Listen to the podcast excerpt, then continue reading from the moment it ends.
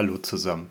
Für alle, die die erste Folge des Notsignal Podcasts nicht gehört haben, folgen hier vorab ein paar Anmerkungen von meiner Seite, bevor die eigentliche Folge startet. Die erste Aufnahme des Buchclubs fand zur Blockzeit 712122 statt. Zu diesem Zeitpunkt gab es noch keine Pläne, das entstandene Material in irgendeiner Form zu veröffentlichen. Aus diesem Grund gibt es in der Folge auch keinen Bezug zu Notsignal, also wundert euch deswegen nicht. Und jetzt wünsche ich euch viel Spaß mit der ersten Folge des Buchclubs.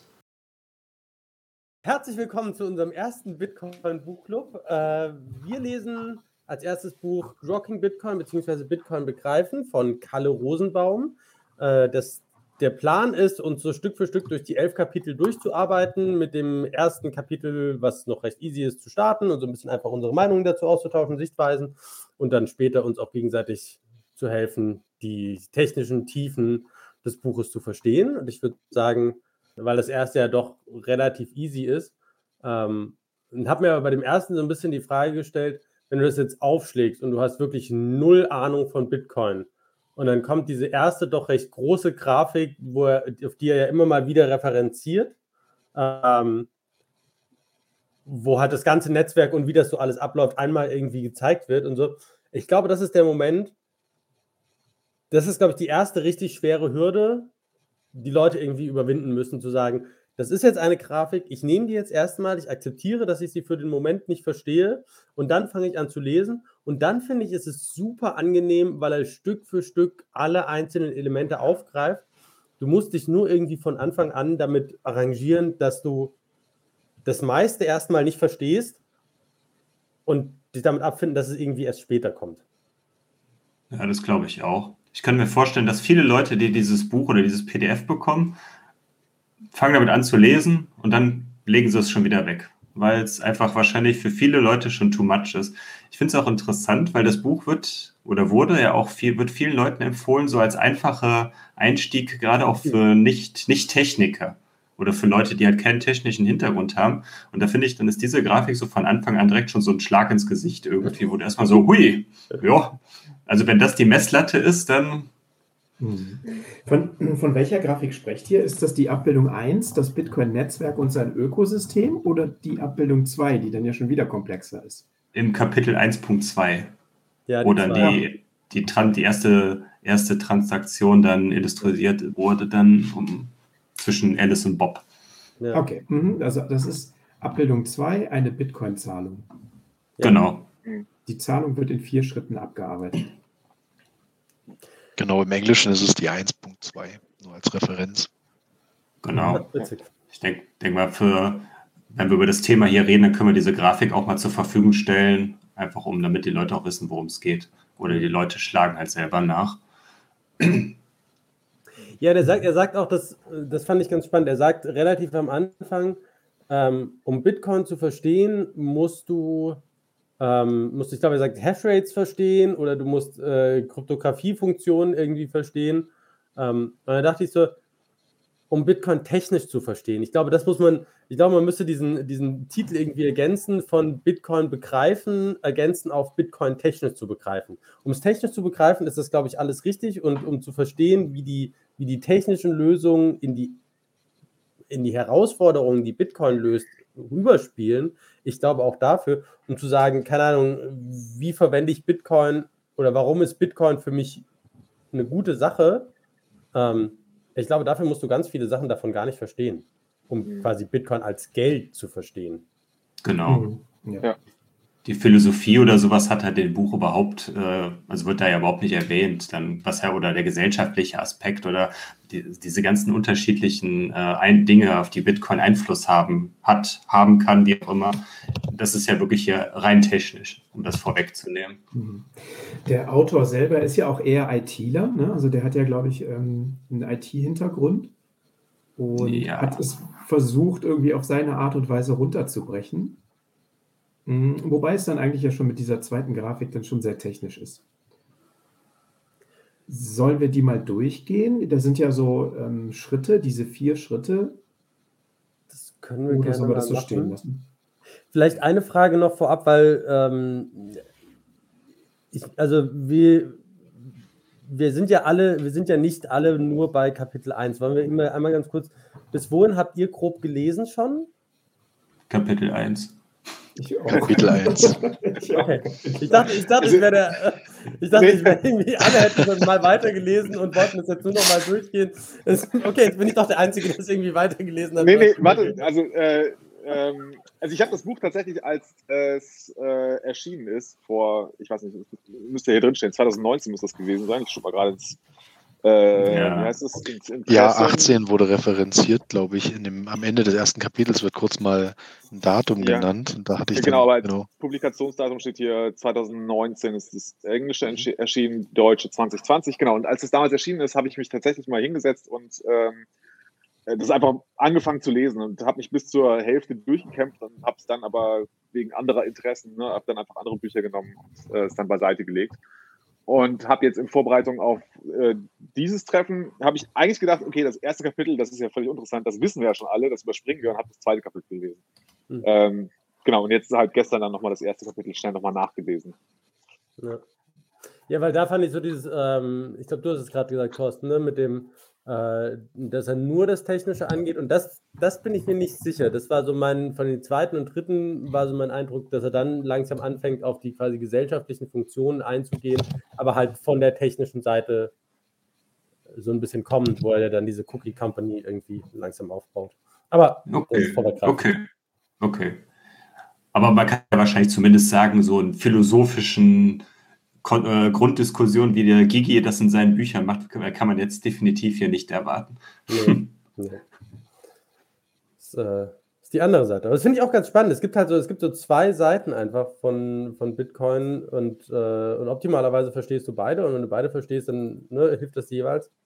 Mindestens ähm, zwei, wenn nicht sogar noch mehr, ne? Also, ja, mindestens, mindestens zwei als, als, als Philosophie bzw. Geld und als ähm, ökonomisch ist ja auch ein eigener Aspekt eigentlich. Ökonomie. Ja, stimmt. Philosophie, ökonomisch, technisch und gegebenenfalls noch als Religion. da machst du mal ein ganz anderes Fass auf. Das lassen wir zu, oder? Das, das lassen wir zu. Guter, guter Punkt. Nein. Können wir später machen. Ähm, ja, die, die, vier, die vier Stufen. Willst du anfangen? Ja, also Alice, die hat eine, ähm, eine Wallet-App und die erzeugt eine Transaktion. Also die möchte Bob etwas überweisen, einen Coin und ähm, ja, hat den Schlüssel zu ihrem Wallet und möchte, ja, sendet Bob die Transaktion und sendet äh, eigentlich erst die Transaktion in das Netzwerk. Das wäre der Schritt 1.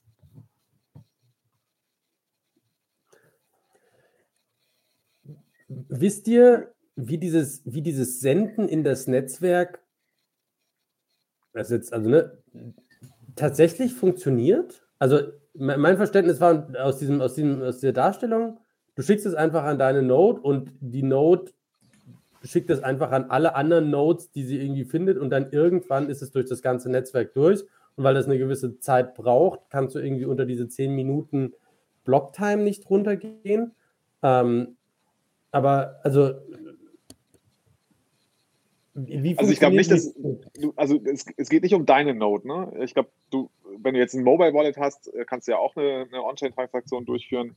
Ähm, dann schickst du die halt erstmal raus in das Netzwerk. Und ich verstehe das so, dass tatsächlich dann der, der Wallet-Betreiber tatsächlich eine Node hat ähm, und ne, die, die Transaktion dann aufnimmt und dann verteilt wird über die. Genau. Da gibt es irgendwie ein genau. Protokoll, ähm, ne, wo sich einfach Transaktionen, die, also jede Node, die bekommt eine Transaktion, prüft sie, ist sie gültig ähm, und wenn sie gültig ist, dann schickt sie sie weiter, bis sie halt irgendwann ähm, bei einem Miner landet, der sie dann halt äh, aufnimmt und eventuell in seinen, äh, in seinen Block einbaut, den er versucht zu meinen.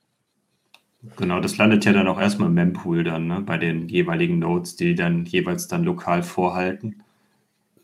Aber ist dein, ist dein Wallet auch eine Form von Node? Also es, gibt ja diesen Begriff Full Node, aber gibt es irgendwie sowas wie, keine Ahnung, eine Light Node oder Half Node oder was auch immer? Das hat einen bestimmten Begriff, aber grundsätzlich ist es ja so, zum Beispiel, zumindest gehen wir jetzt mal von unserer ganz normalen Standard-Wallet aus vom Handy.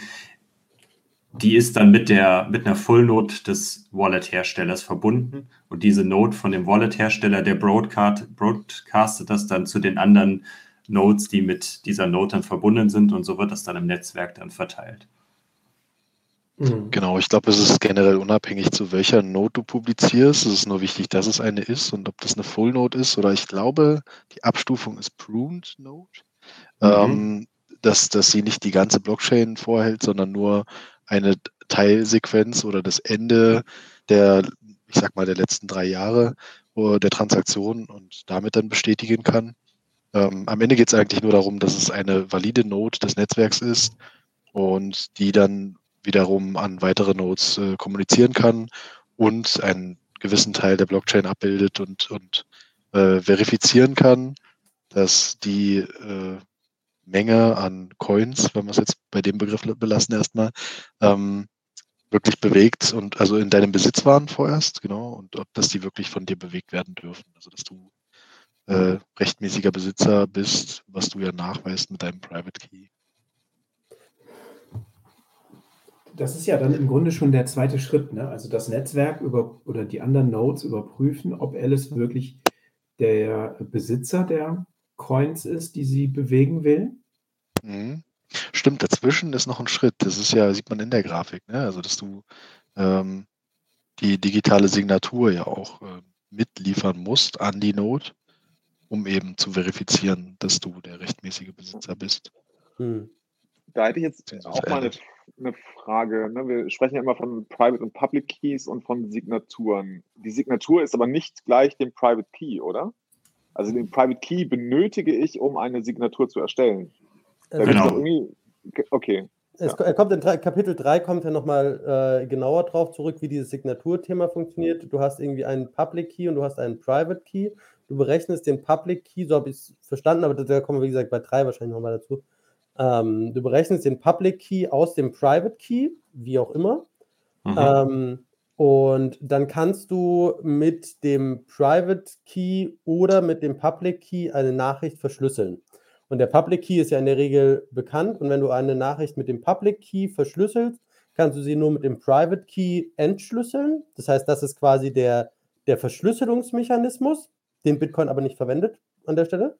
Ähm, und der umgekehrte Weg ist, wenn du etwas mit deinem Private Key signierst, kannst du es mit dem Public Key nur entschlüsseln. Da der Public Key bekannt ist, aber der Private Key nicht, kannst du quasi eine Nach ist, ist quasi eine Nachricht, die du mit deinem Public Key entschlüsselt hast, ähm, ist quasi dir zuordnenbar, weil du sie ja mit dem Private Key verschlüsselt haben musst.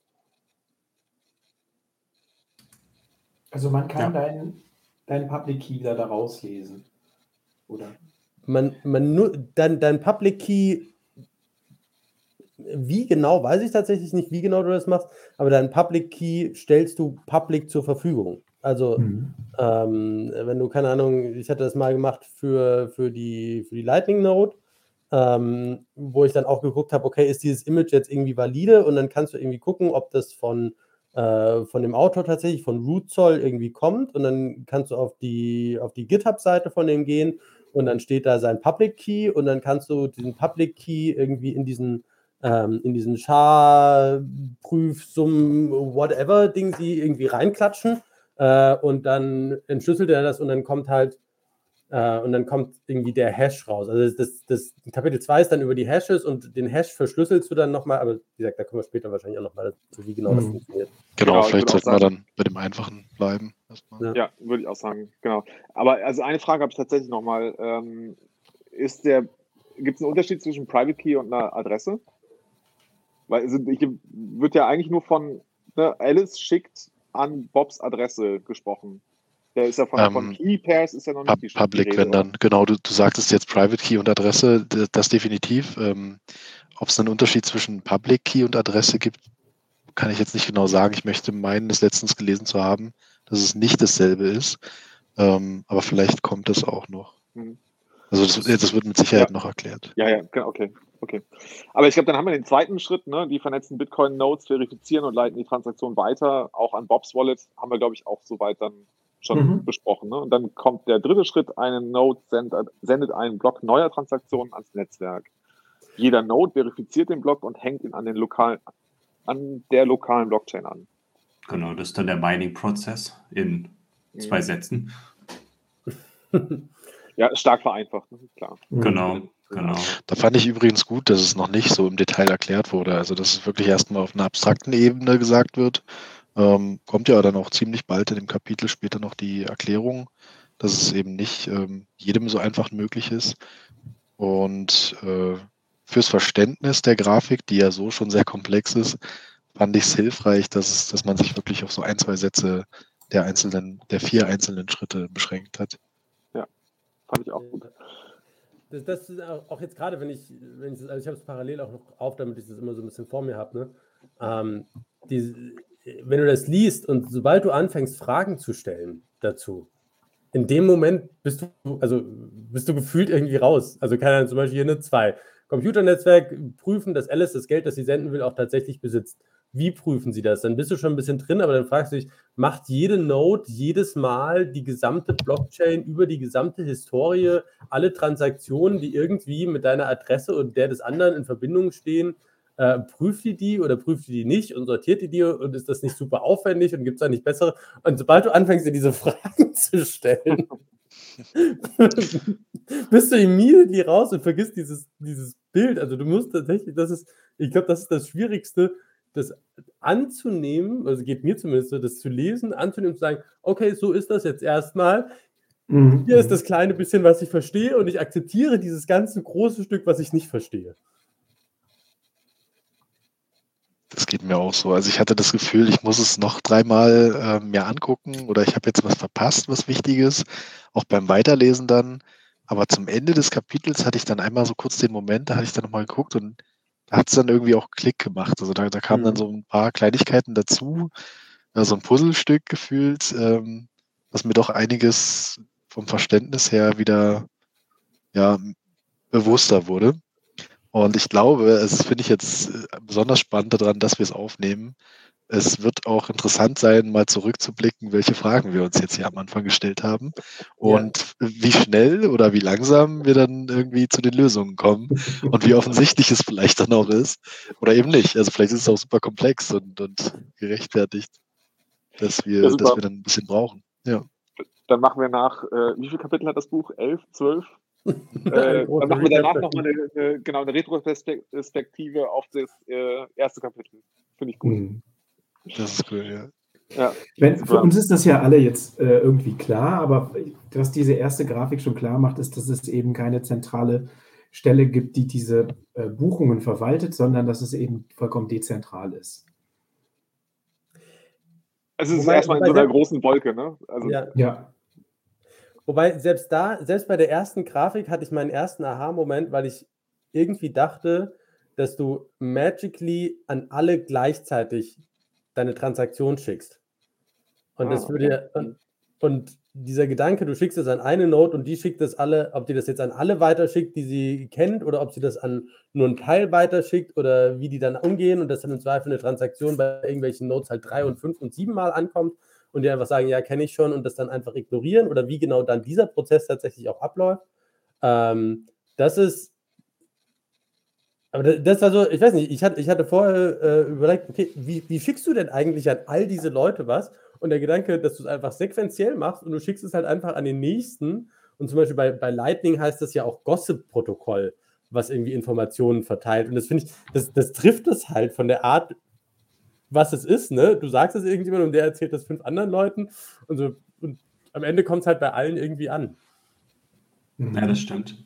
Wobei ich aber sagen muss, jetzt ich äh, noch mal kurz zu meinem Hintergrund, ich bin Datenbankentwickler und wenn ich, wenn man die Grafik so sieht, das könnte man auch mit einem zentralisierten Cloud-Service könnte das auch darstellen, weil ich kommuniziere halt mit irgendeinem Endpunkt, das mache ich ja dann, wenn ich bei Amazon irgendwo irgendeine Anfrage stelle auch, ich weiß ja auch nicht, in welchem Rechenzentrum ich lande und der Amazon-Server repliziert diese Information dann an irgendwelche anderen Amazon-Server. Also es könnte theoretisch auch, so wie es dargestellt ist, auch ein zentralisierter Service sein. Also das geht okay. da jetzt aktuell noch gar nicht aus meiner Sicht hervor, weil mhm. wir verteilen ja einfach nur Daten von einem Punkt zu anderen Punkten. Und das machen äh, Datenbanken, die halt irgendwelche Daten replizieren, ja genauso. Ja, also, okay. also das ist zumindest meine Wahrnehmung so aus der, aus der äh, klassischen Datenbanksicht. Mhm. Da hatte ich ein Interview gehört mit äh, Dhruv Bansal, heißt er, glaube ich, der CEO von äh, Unchained Capital. Und der kam irgendwie auch aus der Entwicklungsrichtung und der hat halt gemeint, dass das, und vielleicht kannst du das bestätigen oder auch nicht, weiß nicht, äh, dass das halt für große Systeme, die baust du halt einfach nicht auf so einem Single-Server, sondern die baust du halt alle verteilt. Also dieser Gedanke, verteilte Systeme, Netzwerke zu bauen, weil es einfach einfacher und stabiler und resilienter und so weiter ist, ähm, ist quasi, also das an sich ist ja nichts Neues und das gilt ja für ganz vieles von Bitcoin. Bitcoin ist ja einfach nur die Kombination von vielen Sachen, aber das meiste hast du ja irgendwie schon vorher gehabt. Und das, also, äh, dass es sinnvoll ist, dass auch ein Amazon oder ein Google oder wer auch immer das als Netzwerk aufbaut, weil halt einfach Netzwerkvorteile. Ähm, also vielleicht ist das einfach der Grund, warum es quasi, das ist, das ist tatsächlich halt auch, es sieht nicht nur so aus, sondern es würde bei den anderen auch so aussehen, aber jeder kann halt einfach einen kleinen Server dazustellen in Form von einer Node. Hm.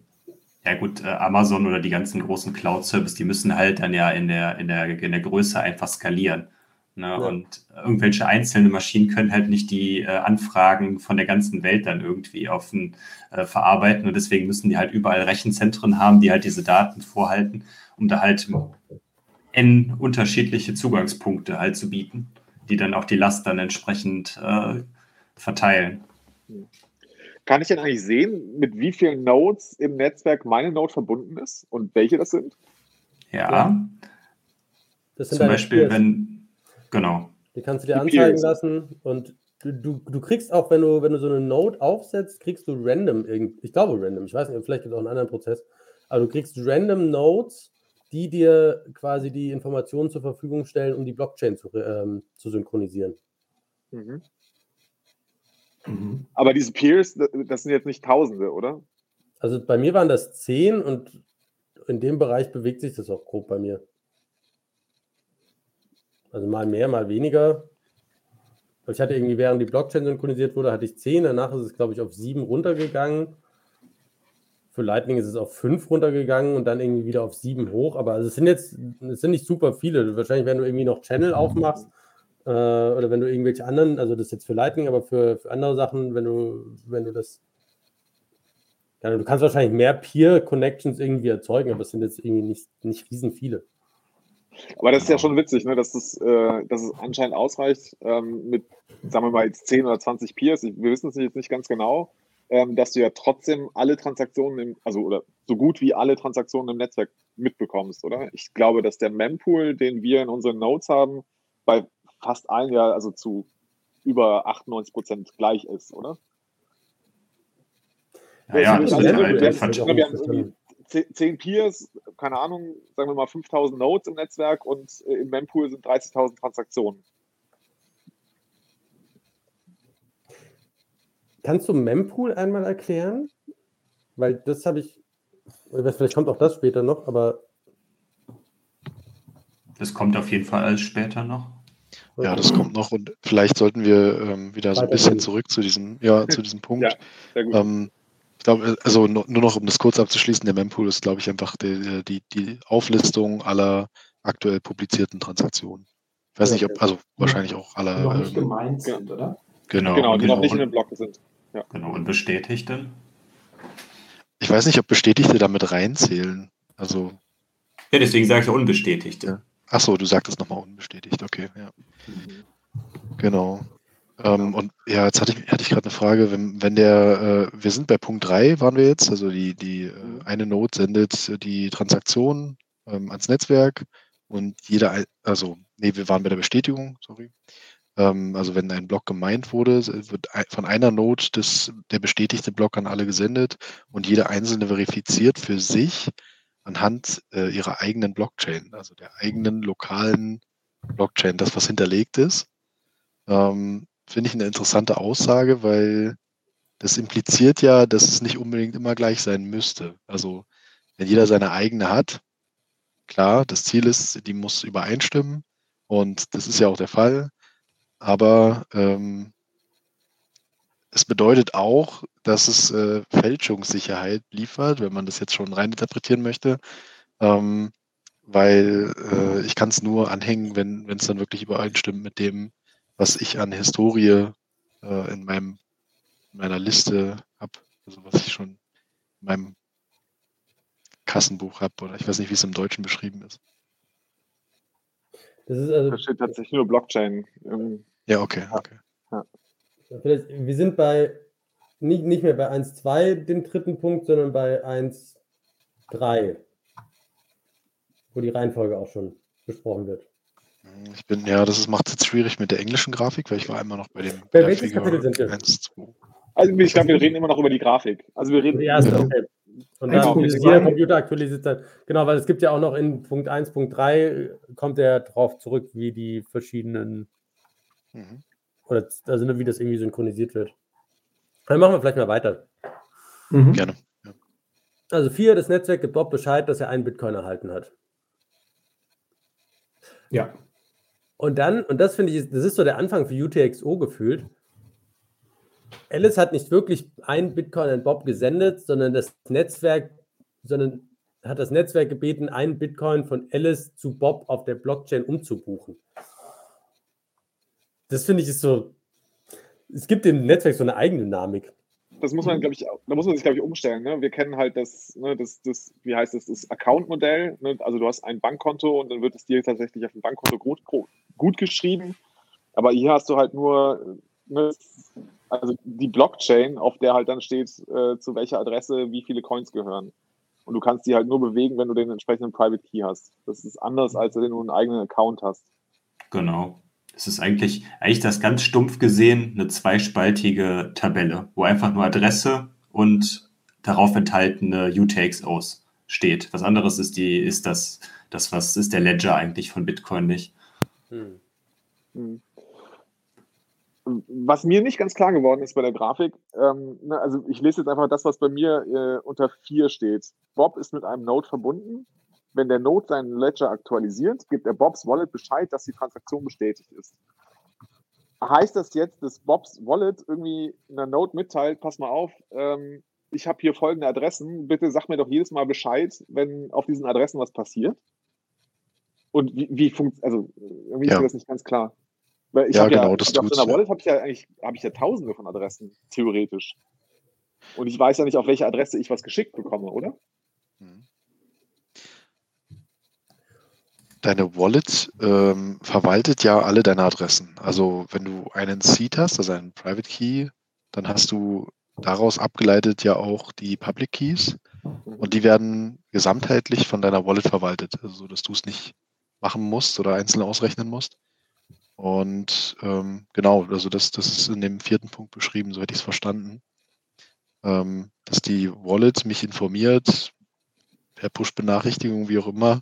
Also ich stelle es mir tatsächlich mit so einem Mobile-Wallet vor, ähm, dass ich einfach nur eine kurze Nachricht kriege, Achtung, da kam gerade Geld rein. So, ich habe gerade wieder einen Bitcoin bekommen. Von Alice, danke. Ja, aber dann müsste ich ja dem Node mitteilen, pass mal auf, all diese Adressen gehören zu mir. Nur dann kann mich die Node ja informieren, pass mal auf, ähm, hier ist eine Transaktion für dich eingegangen. Oder das, das andere spannend. Modell wäre, ja. dass, dass, dass, dass das Wallet eigentlich alle Transaktionen abhören müsste und jedes Mal halt sich merkt, ah, da ist eine Transaktion im Mempool, die betrifft eine meiner Adressen. Ähm, und jetzt warte ich einfach, bis du in den nächsten Block kommt und dann kann ich mich wieder bei dir melden und sagen, hier, das ist jetzt tatsächlich, ne, das ist bestätigt. Aber das, ja. da hast du ja einen extremen Traffic auf deinem Mobile Wallet, weil du halt ständig Transaktionen reinkriegst. Ich vermute, es ist die Node. Ich vermute, du teilst es mit der Node, weil du hast ja diesen Extended Pub Key, der irgendwie ähm, ich weiß nicht genau wie, abbildet, was alles deine Adressen sind, weil du hast ja zu jeder, zu jeder, ähm, nicht zu jeder Wallet, sondern zu jeder. Zu jedem Private Key, also zu jedem Seed, genau. Zu jedem Seed, genau. Du hast zu jedem Seed hast du ja eine ganze Reihe an, ähm, an, Pub, an, an Adressen. Du hast, glaube ich, mhm. einen Public Key, aber du hast eine ganze Reihe an Adressen. Ähm, und du, und dieser Extended Pub Key zeigt irgendwie, aus dem lassen sich diese ganzen Adressen irgendwie berechnen. Und, oder so in der, so habe ich es zumindest verstanden. Und du teilst den, wenn du jetzt zum Beispiel eine, eine Cold Wallet einbindest, dann musst du, damit du deine, damit du deine ganzen Transaktionen sehen kannst, musst du diesen Extended Pub Key mit deiner Wallet teilen. Und die Wallet teilt das dann wahrscheinlich wiederum mit der Node, an der sie dranhängt. Also wenn du jetzt keine Ahnung, irgendwie eine Moon Wallet hast, dann wird die das wahrscheinlich mit der Node, die das für Mo oder den Nodes die das für Moon Wallet irgendwie verwalten oder die Moon Wallet selber dafür betreibt, teilen. Und da die ja so oder so als Node alle Transaktionen haben müssen, können die quasi die rausfiltern, die an dich gehen und dann quasi von der Node an dich nur die, also diese, dann würde quasi die Rechenleistung auf der Node laufen, weil die Node ja so oder so alle Transaktionen mitschneiden muss. Ja, aber dann weiß ja der Node-Betreiber jedes, also wenn ich in meinem, ne, quasi meinen Master Public Key gebe, dann weiß der Node-Betreiber ja jedes, zu jeder Zeit, wie viele Coins ich besitze. Ist das so sinnvoll? Korrekt. Das so, das so ja, deswegen solltest du deinen eigenen Node betreiben. Ja. Genau, das ist der Hauptgrund. Weil sobald du, auch wenn du dir von äh, eine Bitbox oder sowas nimmst und da vordefiniert ist ja dann die, die, die Node oder die Nodes von äh, Schiff Crypto unterlegt und sobald du da dann eine Wallet einrichtest und da Funds hinschickst, äh, teilst du eigentlich ständig dein Extended Public Key, wie der Martin das gerade erzählt hat, mit der Node von Schiff Crypto. Und das ist halt okay. halt dieses, dieses Privacy-Problem. Äh, was, was, was halt die eigene Node, weil das dann mit deinem eigenen Netzwerk bleibt, dann ähm, verhindern soll. Also müsste ich eigentlich dafür sorgen, dass alle Wallets, die ich betreibe, immer auf meine Node zeigen. Ja, im Idealfall für mehr Privacy genau. ist das definitiv der beste Weg. Mhm. Genau, genau, absolut. Ist ja auch alleine schon, wenn du äh, auch das Thema, wenn du eine Adresse nimmst und äh, bei mempool.space oder irgendeinen anderen Block Explorer und da dann diese Adresse eingibst und da dann nicht per Tor oder halt dann ganz normal über HTTPS drauf zugreifst, könnte theoretisch auch schon von dem äh, von diesem Webservice-Betreiber eine Zuordnung von deiner IP zu dieser Adresse gemacht werden. Und auch das, also ich meine, selbst wenn du es in deiner Wallet hast und du bindest in deiner Wallet eine eigene Node ein, und das geht wahrscheinlich, da geht wahrscheinlich dieses, äh, ne, äh, also ähm, Privacy, ähm, Privacy, wie heißt es, ähm, Paranoia äh, geht da wahrscheinlich beliebig früh los. Ähm, wenn du deine eigene Node eingerichtet hast, dann läuft ja trotzdem im Zweifel über den Bildschirm alles in deinem Moon Wallet oder Blue Wallet oder was auch immer Wallet, läuft das ja trotzdem einmal alles über den Bildschirm. Das heißt, zwischen deiner eigenen Node und der App kann es ja trotzdem alles abgefangen werden. Das heißt, selbst dann müsstest du eigentlich hingehen und müsstest deinen eigenen Webservice betreiben auf deiner Node, auf den du dich lokal drauf verbindest und dann auf dem dir das quasi nur anzeigen, weil sobald du es über irgendwie äh, eine andere App hast, äh, könnte es da auch irgendwie wahrscheinlich abgefangen werden. Deswegen ist auf jeden Fall ein Risiko. Ja. Ähm, ja, deswegen, ist auf jeden Fall ein Risiko, aber sorry. Willst du anfangen, Thorsten? Nee, nee, ich wollte nur gerade kurz erzählen, deswegen kann man ja dann auch auf dem Raspberry Blitz oder sowas dann auch mehr lokal mempool.space installieren, um da halt dann seinen lokalen Block Explorer laufen zu lassen, dass Anfragen nur halt lokal in deinem eigenen Netzwerk laufen und nicht ins Internet rausgehen. So mache okay. ich das übrigens. Kann ich auch nur empfehlen. Okay, kannst du das gerade nochmal erklären, langsam? Also, Du hast ja die, wenn du eine eigene Node bei dir zu Hause hast, dann ähm, hast du ja auch die Blockchain-Daten äh, bei dir dann auf der SSD mhm. rumfliegen. Und was mhm. ich gerade eben sagte, bei mempool.space oder jeder x-beliebige andere Block-Explorer, wo du dir dann halt angucken kannst, wie sieht denn der, äh, wie sehen die Transaktionen aus oder suchst irgendwelche Transaktionen. Wenn du da ja eine Anfrage an eine bestimmte Adresse schickst, die ganz normal über deinen Browser geht, könnte theoretisch der Betreiber von dieser Webseite ja eine Zuordnung deiner jetzigen IP zu dieser mhm. Adresse machen und damit theoretisch herausfinden, okay, äh, die, diese IP-Adresse hat vermutlich hat gehört, gehört diese, äh, diese Adresse in der Blockchain. Mhm. Um das aber zu verhindern, kannst du dir ähm, zum Beispiel beim Raspberry Blitz, aber das funktioniert wahrscheinlich auf jeder anderen Node genauso, eine lokale Installation von zum Beispiel mempool.space machen, also diesen Block mhm. Explorer bei einfach lokal installieren mhm. und dann schickst du einfach alle Anfragen, wenn du halt irgendwie auf irgendeine Adresse mal gucken willst, was da gerade los ist oder ob eine Transaktion schon angekommen ist, schickst du die Anfragen einfach nur lokal in deinem lokalen Netzwerk äh, gegen die Blockchain und nicht, ah. nicht mehr ins Internet raus. Also die Anfragen auf die Blockchain, mhm, okay. du verifizierst quasi Jetzt alles bei dir im, ja. im lokalen Netzwerk. Das ist über das Netz aktualisiert wurde, sendest die Anfrage aber nicht mehr genau. Netz. Okay, jetzt verstehe ich es. Okay. Ja, weil du sonst, wenn du es wenn über so einen offiziellen machen kannst, dann kann wohl das, was du gesucht hast, zu deiner IP-Adresse zugeordnet werden. Und die IP-Adresse ist wiederum personalisi rückpersonalisierbar, wie auch immer. Mhm. Ähm, das heißt dann, wenn du, wenn du deine eigenen Transaktionen auf, was ist das, mempool.space oder was, äh, suchst, dann weiß man halt, von der IP-Adresse kamen die Anfragen. Genau. Und das ist halt der Privacy-Grund und der andere Grund ist halt hier das Credo von Bitcoin, Don't Trust Verify. Du kannst ja natürlich auch nicht darauf vertrauen, welche Informationen jetzt da äh, in dem Block Explorer angezeigt werden, ob das so der Wahrheit entspricht. Wenn du es bei dir lokal machst, kannst du zumindest verifizieren, dass, dass du bei dir, dass das lokal nicht manipuliert worden ist. Das du kannst ja auch einen Holger machen und äh, einfach bei vier, fünf verschiedenen Block Explorern nachgucken. Genau, das geht natürlich auch. Aber das finde ich mhm. übrigens, also das verlässt das so ein bisschen, aber als ein, als ein Nebengedanken, dieses Don't Trust Verify, das ist, wie ich finde, der, mit der am, am schwierigsten zu transportierende Punkt gegenüber neuen Bitcoinern. Ähm, weil, du, weil du im Prinzip äh, sagst, die ganze Welt, in der ihr euch bewegt, der dürft ihr nicht mehr vertrauen. Und das ist so eine, also äh, der, der Grundgedanke ist ja, du, du musst die Möglichkeit haben zu verifizieren, aber du musst nicht zwingend alles immer jederzeit verifizieren, aber du musst die Möglichkeit dazu haben, ähm, weil damit wird halt verhindert, dass das Schindluder getrieben wird, wenn du die Möglichkeit hast, jederzeit zu verifizieren.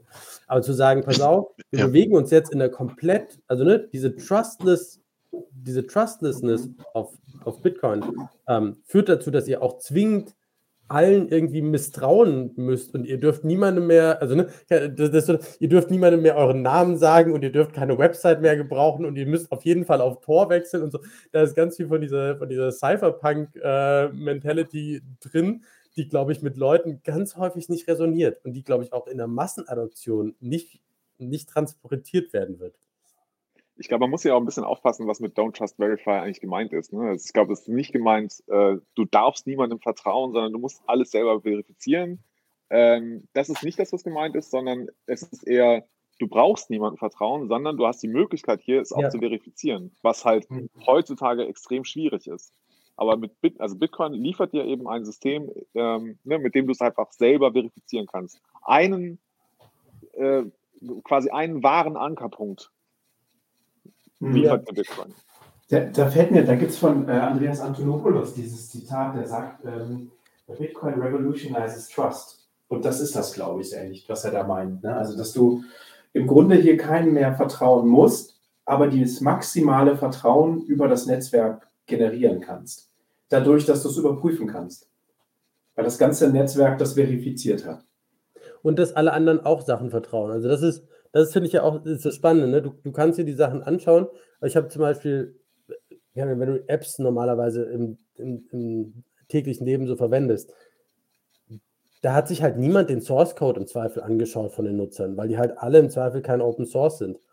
Aber bei den ganzen Bitcoin-Sachen kannst du dir halt zunehmend sicher sein, okay, die sind Open Source. Ich werde mir nicht das gesamte äh, GitHub Repository ähm, anschauen und auf potenzielle Exploits durchwühlen, aber ich kann mir fast sicher sein, dass genug paranoide Leute drin sind, dass ab einer gewissen Servicegröße oder einer gewissen Nutzerzahl genug Leute drin sind, die das im Zweifel machen und die im Zweifel sagen, Moment, das geht so nicht und im Zweifel auch laut genug sind, um einen Shitstorm auszulösen und zu sagen, nein, nein, nein, nein, nein, das dürfen wir hier alles so nicht machen ähm, und darauf aufmerksam machen.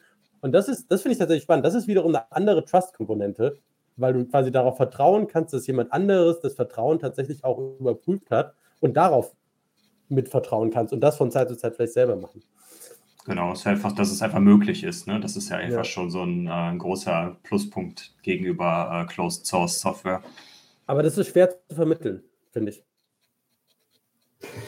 Ja, ich finde es jetzt nochmal, ähm, für mich hat das nochmal so einen richtigen Groschen fallen lassen, ähm, was der Thorsten eben beschrieben hat, ne? dass du es eben äh, log, also dass du im Grunde das ganze Prozedere lokal nochmal überprüfen kannst, ohne ähm, ja, dich auf irgendeine Ressource im Netz zu verlassen. Also irgendein Blockchain Explorer oder so, sondern dass du mit deiner eigenen Node die lokale Abspeicherung der Blockchain durchforsten kannst und schauen kannst, okay, ist meine letzte Transaktion da reingegangen. Bei mir war auch bis jetzt gar nicht so richtig klar, warum man eigentlich eine eigene Node laufen lassen sollte.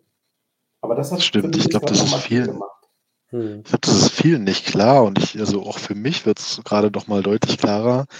Ähm, ich finde, oder in der Diskussion kommt ja auch oft auf, wenn man mit äh, Altcoins oder Shitcoins vergleicht, ähm, das, oder auch die, die äh, Diskussionen, die 2017 ähm, entbrannt sind um Segwit und, und wie einfach die, die Blockchain-Daten gespeichert werden sollen, in welchem Format, ob man die Blockgröße erhöhen soll. Die, einer der größten Kritikpunkte daran waren ja, war ja, dass man dann selbst keine Node mehr laufen lassen kann. Also zumindest würde der Raspberry Pi, der bei den meisten im Schrank liegt, einfach nicht mehr ausreichen. Und bei Ethereum, nur um ein Beispiel zu nennen, ist es ja auch jetzt schon der Fall, dass du einen Rechner brauchst. Ich, es ist aus der Luft gegriffen, aber der mehrere tausend Euro kostet, um zu verifizieren, äh, dass die Transaktionen wirklich valide sind.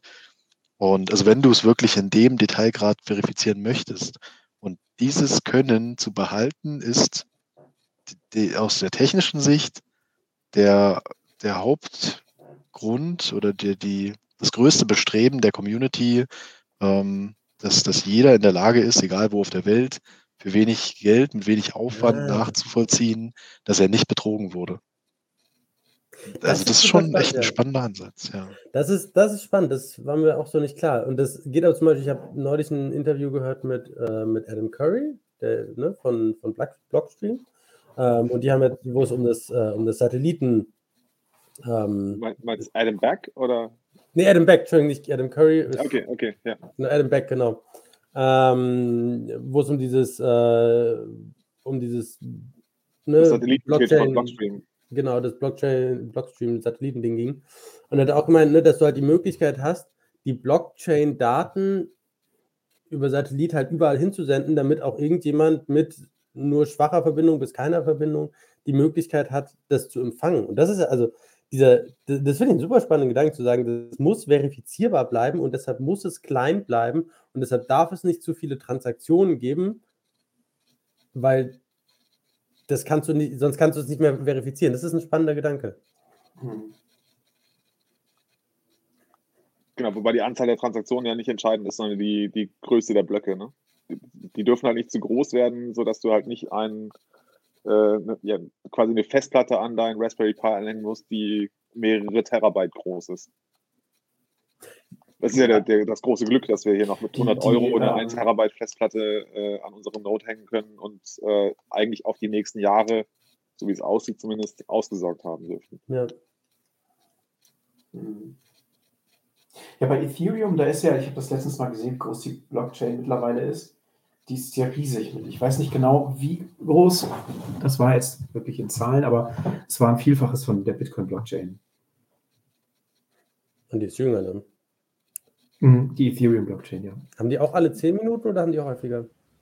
Ähm, ich weiß es ehrlich gesagt nicht genau. Und ich, also was ich, ich, also ich beschäftige mich nicht mit Ethereum, ähm, da habe ich einfach keine Zeit für. Aber was ich mitbekommen habe, ist, da gibt es ja verschiedene Möglichkeiten, einen Node zu betreiben. Also ähm, so ganz pauschal kann man jetzt nicht sagen, dass die äh, Ethereum-Blockchain schon irgendwie um ein Vielfaches größer ist. Ich glaube, wenn du, also wenn du so eine, wie heißt es, Full Archival Ethereum Node betreiben willst, mhm. ja, okay, dann bist du im mehreren Terabyte-Bereich, aber es gibt wohl auch Möglichkeiten, eine Ethereum Node zu betreiben, die deutlich kleiner ist. Ob sie jetzt kleiner ist als die Bitcoin-Blockchain oder größer ist, das weiß ich allerdings nicht. Okay, ähnlich wie dem Thema, was wir vorhin kurz hatten, dieses Prune. Ich, ich weiß nicht, ob es der richtige Begriff ist. Ich hoffe, ich sage nicht die ganze Zeit das Falsches, aber diese Prune-Node, dass man einfach einen, ah, super, danke, ähm, dass man so einen Rest äh, oder die, die letzten also ähm, 1000 Transaktionen irgendwie. Ja, ja, ja, okay. Aber also, dass man nur die speichern das, muss. Ja, Thorsten, das wäre echt mal eine Frage vielleicht an dich, vielleicht kannst du es beantworten. Ähm, warum betreiben nicht alle eine Pruned Node? Weil also es ist ja eigentlich klar, dass ich also Transaktionen oder Adressen, auf denen schon lange keine Coins mehr liegen, die also schon längst verschickt wurden, ähm, die, die werde ich ja irgendwie nicht mehr brauchen, oder? Da sind ja keine Coins mehr drauf und werden auch wahrscheinlich.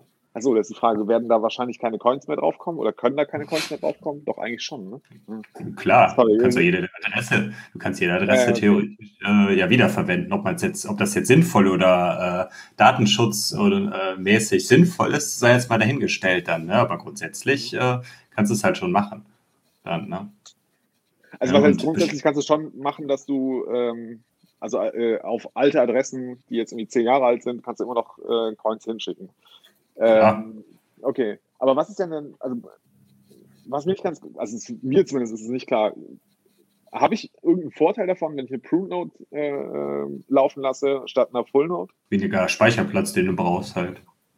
Genau, du sagtest ja schon, dass wir das Privileg haben, dass jetzt 100 Euro Speicherplatz, ich meine, in einigen Drittweltländern ist das wahrscheinlich kein Privileg mehr und nicht mehr möglich. Und da gibt es vielleicht nur noch diese Alternative. Es hat alles Vor- und Nachteile und vielleicht kommen die sogar im Buch vor.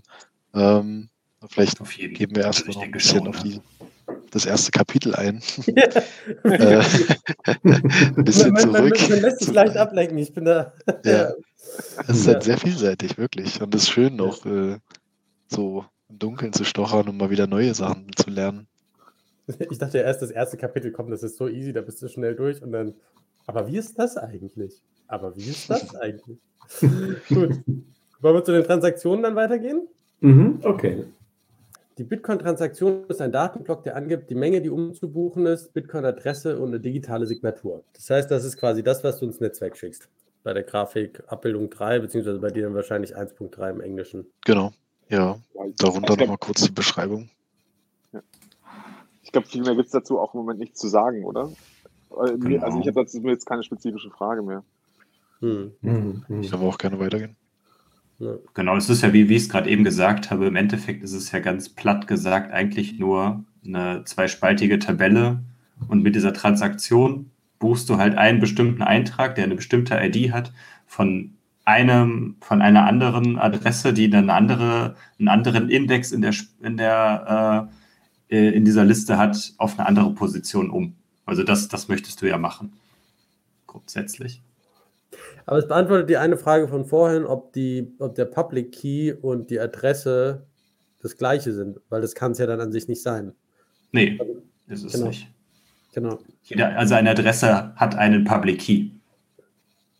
Jede Adresse hat einen Public und einen Private Key, muss sie dann haben. Das heißt, wenn du sendest, schickst du, du hast quasi zu deinem Seed, zu jeder Adresse musst du dann einen Public-Private, weil die immer als Paar auftreten. Ja, genau. Also ich glaube, die Reihenfolge ist so, aber ich glaube, das kommt nachher auch alles noch. Du hast den Seed, daraus wird der Extended Public Key abgeleitet. Aus dem Extended Public Key werden die Public Keys abgeleitet und aus den Public Keys werden dann die Adressen abgeleitet. Das ist dann dieses hierarchische Modell. Deswegen gibt es ja auch diese HR, nee, wie heißt, wie heißt dieser Wallet-Typ? HD. HD, genau, hier, äh, hierarchisch deterministische Wallets. Ne? Und das ist halt dann dieses, dieses Schema, nach dem, dass die alle, also die neuen Wallets oder die aktuellen Wallets alle aufgebaut sind. Aber das kommt definitiv auch noch in späteren Kapiteln. Okay. Hm. Wobei die Private Keys, so wie ich die, äh, das jetzt verstehe, die werden ja niemals irgendwie in die Blockchain aufgenommen, oder? Das ist ja nur die Signatur, die in der Transaktion drin ist. Genau. Also ich, ich, ich, ich signiere die Transaktion irgendwie und dann match das auf den Public Key. Ja. Genau. Ähm, Thorsten, was du gesagt hast, ne, also was die Bitcoin-Blockchain oder was Bitcoin, das Netzwerk eigentlich macht, ne, also es sorgt dafür, dass verwaltet wird, dass diese zweispaltige Tabelle, Tabelle ja, dass die eben äh, vernünftig verwaltet wird. Das ist ja eigentlich dann die Hauptfunktion von Bitcoin, oder?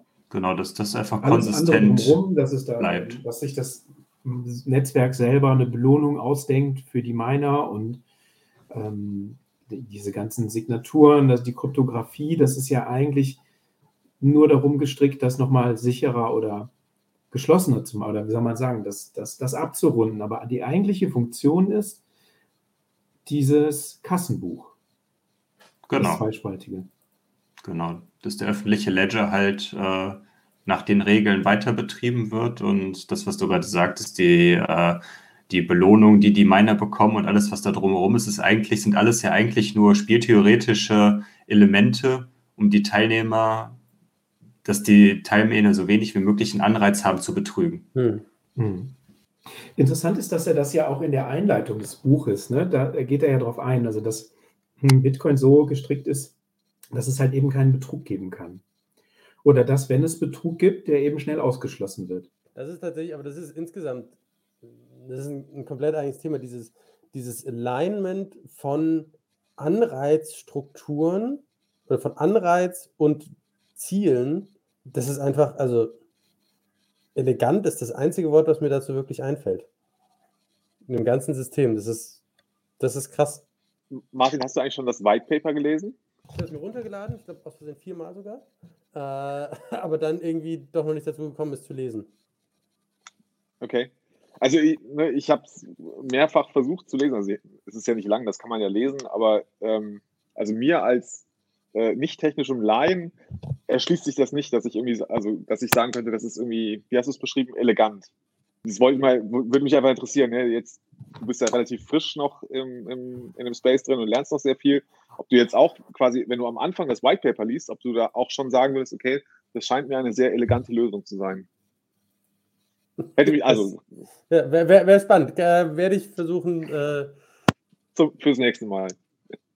Du hast ja schon ein wenig vorgelesen. Vielleicht kannst du, hast du die Zeit, ja, drüber, genau. zu, drüber zu gucken. Ist wirklich nicht lang, kann man mal machen. Ich, ich müsste auch mal wieder mhm. drüber gucken, wie man es jetzt versteht. Ähm, ja, echt spannend.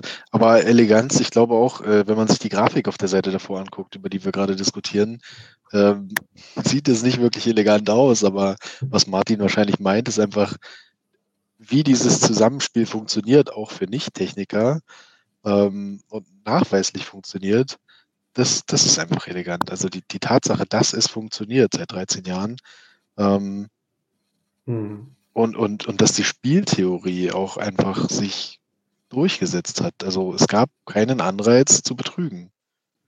Ja. Also das, ist, das ist schon beeindruckend bei den Summen, die mittlerweile im Netzwerk bewegt werden können. Ja. Mhm. Das ist schon eine sehr, ja, eine sehr elegante technische Umsetzung, technische Lösung. Ich denke, das, das wird auch noch besser verständlich hier mit den nächsten Kapiteln. Ja. Hm.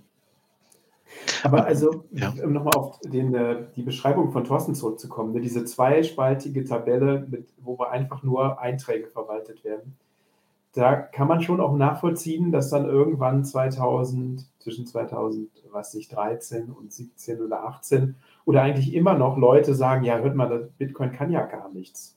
Das ist ja total simpel, das macht ja nichts. Ähm, und wir haben hier irgendwie eine fancy Blockchain, die kann noch Smart Contracts und äh, dies und das und äh, hat irgendwelche Bells and Whistles. Die hat Bitcoin ja zunächst mal nicht. Es gibt ja jetzt auch mit Taproot dann irgendwie Smart Contracts, aber ähm, die eigentliche Funktion ist ja nicht geändert. Es bleibt ja trotzdem der, der, der Haupt, die Hauptfunktion, dass diese, dieses Kassenbuch verwaltet wird, oder? Aber das muss es auch, genau. also, das muss es, glaube ich, ja auch gar nicht. Ich habe, da gab es ein Interview, wo es darum ging, warum zum Beispiel Instagram erfolgreich ist. Und da hieß es so, naja, in Instagram hast du am Anfang nicht mal die Möglichkeit gehabt, irgendwie in die, in die Bilder groß reinzuzoomen. Weil es halt nicht notwendig war für den Erfolg. Und das finde also mhm. alle Funktionen, die du nicht brauchst, rauszulassen und nur die, die wichtigen Funktionen drin zu haben, macht das natürlich auf der einen Seite einfach, aber auf der anderen Seite ist Einfachheit halt viel schwieriger. Der mhm. Hauptaspekt bei Bitcoin ist halt einfach Sicherheit.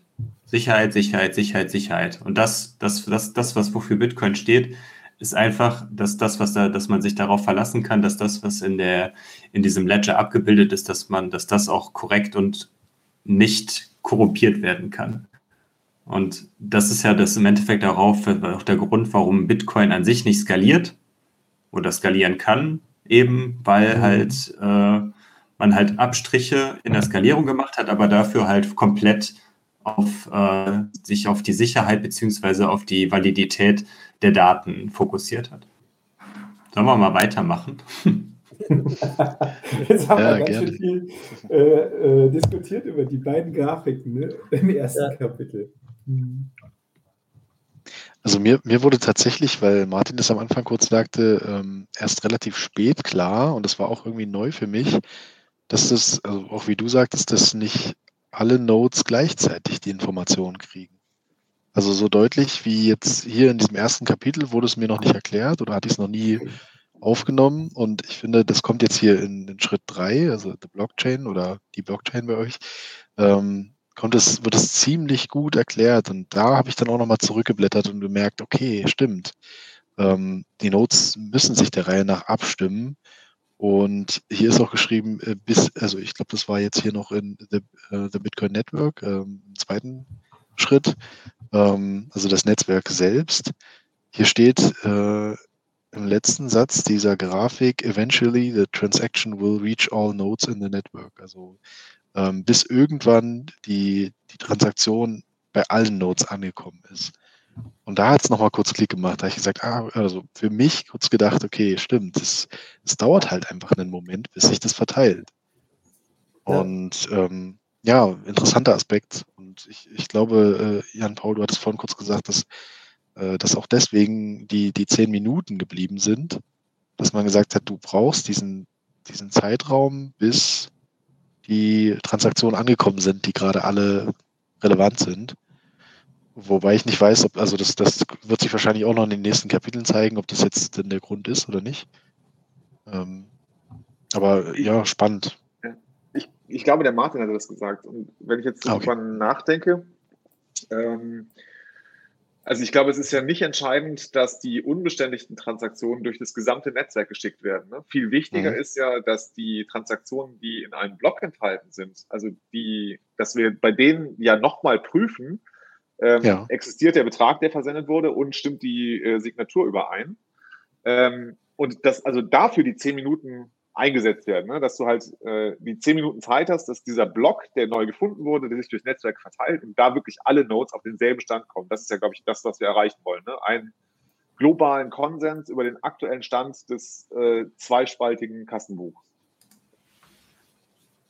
Ja, genau. Also, es, geht, genau. es geht ja nicht für die unbeschädigten Transaktionen. Ne? Mhm. Also ich kann ja auch um die ne, eine, eine, genau, ich kann ja eine Transaktion, die ich noch nicht kenne, die ich erst durch einen Block, neuen Block kennenlerne, kann ich ja auch erst dann erst verifizieren und quasi sagen, ja, okay, scheint, scheint mit rechten Dingen vorgegangen zu sein. Nee, aber das mache ich ja andersrum. also, weil hier im, im Deutsch ist ja, ist da, ne, alles Transaktion wird in Kürze das gesamte Netzwerk durchwandert haben, wobei sie von jedem Node auf dem Weg überprüft, auf dem Weg, okay, überprüft wird. Die Blockchain wird noch nicht aktualisiert. Dies geschieht im nächsten Schritt. Also, ne, das ist, bin ich nicht sicher, wie man das lesen muss. Muss man das so lesen, dass die Transaktion einen Weg findet und dann nicht weiter transportiert wird? Aber woher soll die, die, die fünfte äh, Node wissen, dass die siebte jetzt den Endempfänger erreicht hat, wenn es keinen Weg, kein, keine Rückinformation gibt? Oder wird die einfach an alle weiter verteilt und von allen weiter geprüft, bis sie irgendwann bei allen sind.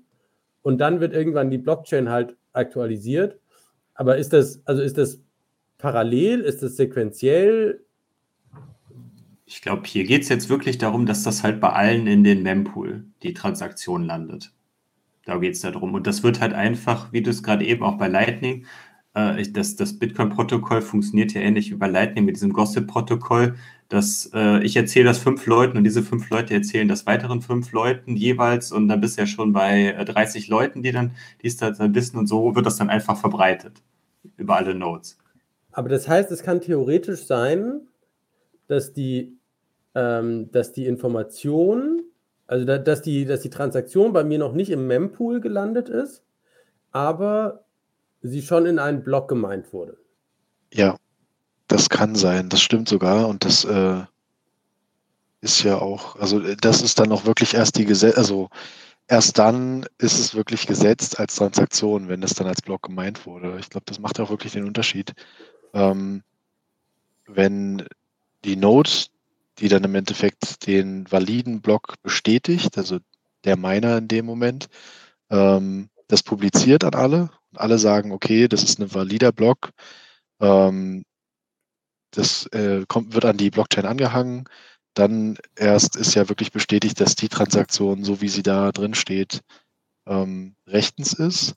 Und du könntest ja auch jederzeit mehrere Transaktionen aus deinem selben, aus demselben Wallet, ich bleibe jetzt mal bei den Begrifflichkeiten, ähm, mit, mit dem einen Bitcoin, den du hast, den könntest du jetzt an drei verschiedene Personen senden, das einfach publizieren an verschiedene Nodes. Für alle ist es erstmal eine valide eine valide Transaktion, ähm, weil keiner gesehen hat, dass du das jetzt an mehrere Nodes gesendet hast.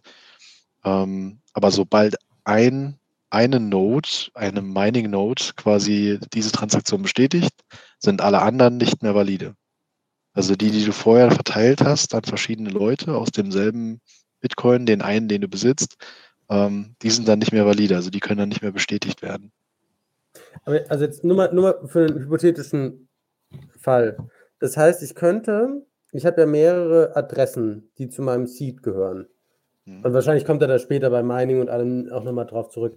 Aber das heißt, ich könnte wahrscheinlich meine, meine, keine, ich habe jetzt ne, drei Bitcoin in meiner Wallet und jetzt gehe ich hin und nehme diese drei Bitcoin und schicke gleichzeitig an zwei unterschiedliche Nodes, die möglicherweise unterschiedliche äh, Connection-Kreise haben, also keine Ahnung, die eine in US und die andere in Asien irgendwo, mhm. ähm, schicke ich gleichzeitig die Information, dass ich jetzt drei Bitcoin an eine neue Wallet überprüfe. Und dann geht das quasi dort durch und auf dem Weg dorthin wird es irgendwann gemeint, wo es aber vielleicht noch nicht alle erreicht hat. Das heißt, der Punkt, wann eine, wann, wann an einer Node, also im, im Zweifel, damit eine der beiden Transaktionen als ungültig gewertet wird, muss ja an einer Node, müssen ja an einer Node beide Sachen ankommen. Also beide Transaktionen, die ich gemacht habe. Und dann wahrscheinlich die. Es können sogar. Ja. ja. Äh, es können sogar in einer Node beide ankommen und die sind immer noch in dem Moment valide, weil, wie man in Grafik 4 sieht, bei euch, glaube ich, oder 1.4 im Englischen, ähm, die Node bestätigt ja nur, dass, dass das Geld da ist, also Money exists, und es signed, also es wurde äh, signiert. Und das ist ja der Fall. Also du kannst ja bei, bei zwei Transaktionen ähm, nachweisen, dass das Geld da ist, dass es signiert ist und alles andere ist noch komplett offen. Also du kannst halt wirklich mehrere Transaktionen reinschreiben. Ähm, und das ist auch für mich gerade neu, wenn ich auf die Grafiken gucke. Äh, und erst dann, wenn eine Node entscheidet, die Transaktion aufzunehmen in den Block, ähm, und, und warum sie sich dafür entscheidet, das lernen wir ja auch noch. Erst dann wird die andere äh, unvalide oder, oder wie sagt man ja genau, die wird verworfen, äh, dann abgelehnt, verworfen, genau. Das heißt, bevor du meinst, musst du im Zweifel deine also das heißt, du musst ja irgendwie wissen, ob du auf dem aktuellen Stand der Blockchain bist. Wieso? Jeder Aber Miner hat auch seinen eigenen Stand der Blockchain und das für, für, entspricht ja so für wie für dich seinem Stand der Wahrheit. Und er nimmt halt alle Transaktionen, die zu diesem Zeitpunkt dann im Mempool sind, in seinem lokalen Mempool bei sich auf seiner Node. Mining Nodes sind ja nichts anderes als Full Nodes, die halt dann auch noch äh, ein bisschen mehr Rechenpower dahinter haben. Und alle Transaktionen, die halt dann reinkommen, nimmt er dann halt in Block auf, sortiert dann natürlich nach Transaktionsgebühren, weil er will ja richtig viel mhm. Geld verdienen. Und wenn natürlich zwei Transaktionen von dir halt reinkommen, äh, von deinem einen, weil der eine geht zur Adresse A, der andere geht zur Adresse B. Und dann entscheidet im Zweifelsfall der Zufall, welche Adresse davon aufgenommen wird, wenn beide die gleichen Gebührensatz halt haben. Das, ja, beziehungsweise wenn er einfach beide reinschreibt, dann wird der Block Aber das funktioniert ja nicht dann wird der Block von den nächsten verworfen und er hat seinen, seinen Mining Reward verloren. Genau, Aber, das prüft er ja dann auch. Also er hat ja, Miner haben interne Prüfmechanismen, dass sowas halt nicht funktioniert. Genau. Ähm, das wäre ja nur, wenn er irgendwie ein, ein Evil Miner wäre. Ähm, aber die, die, die, die Frage ist ja, sagen wir, ich schicke ich schick die Transaktion jetzt äh, raus und den nächsten Block meint, meint Chris und er hat die eine Transaktion und dann kommt, ähm, also die eine von, mein, von den beiden Transaktionen, wovon ja eine zwangsläufig falsch ist, aber Zufall welche. Und den einen Block ähm, meint Chris und dann kommt Thorsten mit seinem nächsten Block und, ja. Yeah, und, und ihn hat die Transaktion, ähm, die andere Transaktion erreicht, aber noch nicht die Information, über das ist jetzt von den neuen, über, das, über den neuen Block. Das genau. heißt, das heißt, der, was man, also was man ausschließen, was das Netzwerk ausschließen muss, ist, dass ich ähm, einen alten Stand einer Transaktion habe, die als valide vom Netzwerk validiert wurde ähm, und noch nicht den neuen Stand für den Block habe und bevor ich sie dann schreibe, dann muss ich sie nochmal neu validieren. Genau, der, der Block, den der Chris ja dann geme ähm, gemeint hat, hat ja, der wird ja dann, das ist ja dann der längste Stand der Blockchain. Mhm. Oder der, der, wir nennen ich nenne es jetzt Time Chain, weil das will ich gleich auch nochmal erzählen, weil das nichts anderes mhm. ist ja eigentlich, die Blockchain ist einfach ja. nur ein, eine, quasi ein Mechanismus, um äh, dezentral äh, eine Zeit zu bestimmen. Und der Block, den er dann der Chris gemeint hat, hat er dann Zeitstempel, der vielleicht dann in, bei dem Miner in dem Moment noch nicht angekommen ist. Aber sobald der Zeitstempel ja dann bei ihm dann ankommt, realisiert er ja, oh, der Block, den ich gerade gefunden habe, ist jünger als der Block, der, äh, der, den der Chris halt schon vor fünf Sekunden gemeint hat. Und dann muss ich halt alles, was ich bis dahin gemacht habe, verwerfen, weil ja dann der Chris die längste Kette gefunden hat. Aber long story short, es kann immer noch passieren, dass Transaktionen im Netzwerk verloren gehen. Ja, was heißt denn verloren? Sie werden einfach verworfen, weil sie dann nicht mehr gültig sind. Ah, verworfen, ja. Also die, also die, die Transaktionen werden verworfen, weil sie ja nicht mehr gültig sind. Genau, weil das ja schon mal ausgegeben wurde, die, äh, weil die Bitcoins auf der Adresse, die du ja zweimal verschicken wolltest, in der ersten, in ersten Transaktion äh, aufgenommen wurde im Block und die andere ist ja dann nicht mehr gültig, weil es schon ausgegeben wurde. Aber das heißt, also, das heißt im Zweifel auch, wenn es verworfen wird, wird ja dein gesamter Block wahrscheinlich verworfen. Also ja, nicht, nicht Block, der Block. Wenn, wenn so. du einen Block gemeint hast, in dem du aus Versehen eine falsche Transaktion reingebaut hast, dann wird dein Block ja vom Netzwerk wahrscheinlich abgelehnt. Ja. Das heißt, genau. es kann dir, äh, wie jetzt die Wahrscheinlichkeiten sind, wahrscheinlich vernachlässigbar inzwischen, aber es kann dir theoretisch passieren, dass du einen Block gemeint hast und da aus Versehen was Falsches reingeschrieben hast und dass deshalb dann dein ganzer Block im Prinzip weg ist und alle anderen Transaktionen, die du mit reingeschrieben hast ähm, und irgendwie aus dem Mempool genommen ist, auch irgendwie dann alle wieder wegfallen und dann keine Ahnung, was dann alles passiert.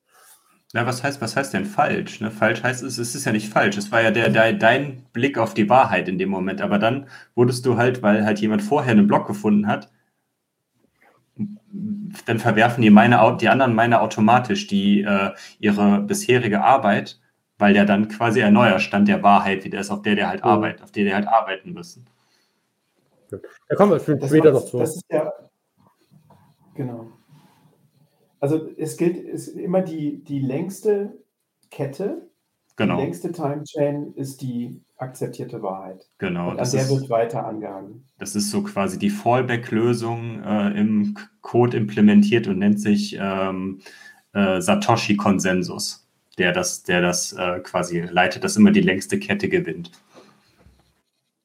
Das ist ganz interessant. Ich habe dieses Buch gelesen, ähm, uh, The Book of Satoshi wo ähm, diese ganzen Blogposts von Satoshi und die äh, Diskussionen in den Foren zusammengefasst sind. Und ähm, darüber diskutiert er ganz viel. Also das ist ähm, von Anfang an ein großes Thema gewesen, was das, was du jetzt hattest, Martin. Also was passiert eigentlich, wenn jetzt, wenn ich irgendwas hier, ich erstelle einen Blog, habe mir die Mühe gegeben, habe den gewonnen, aber eigentlich ähm, war ich zu spät. Oder eigentlich stimmt das nicht.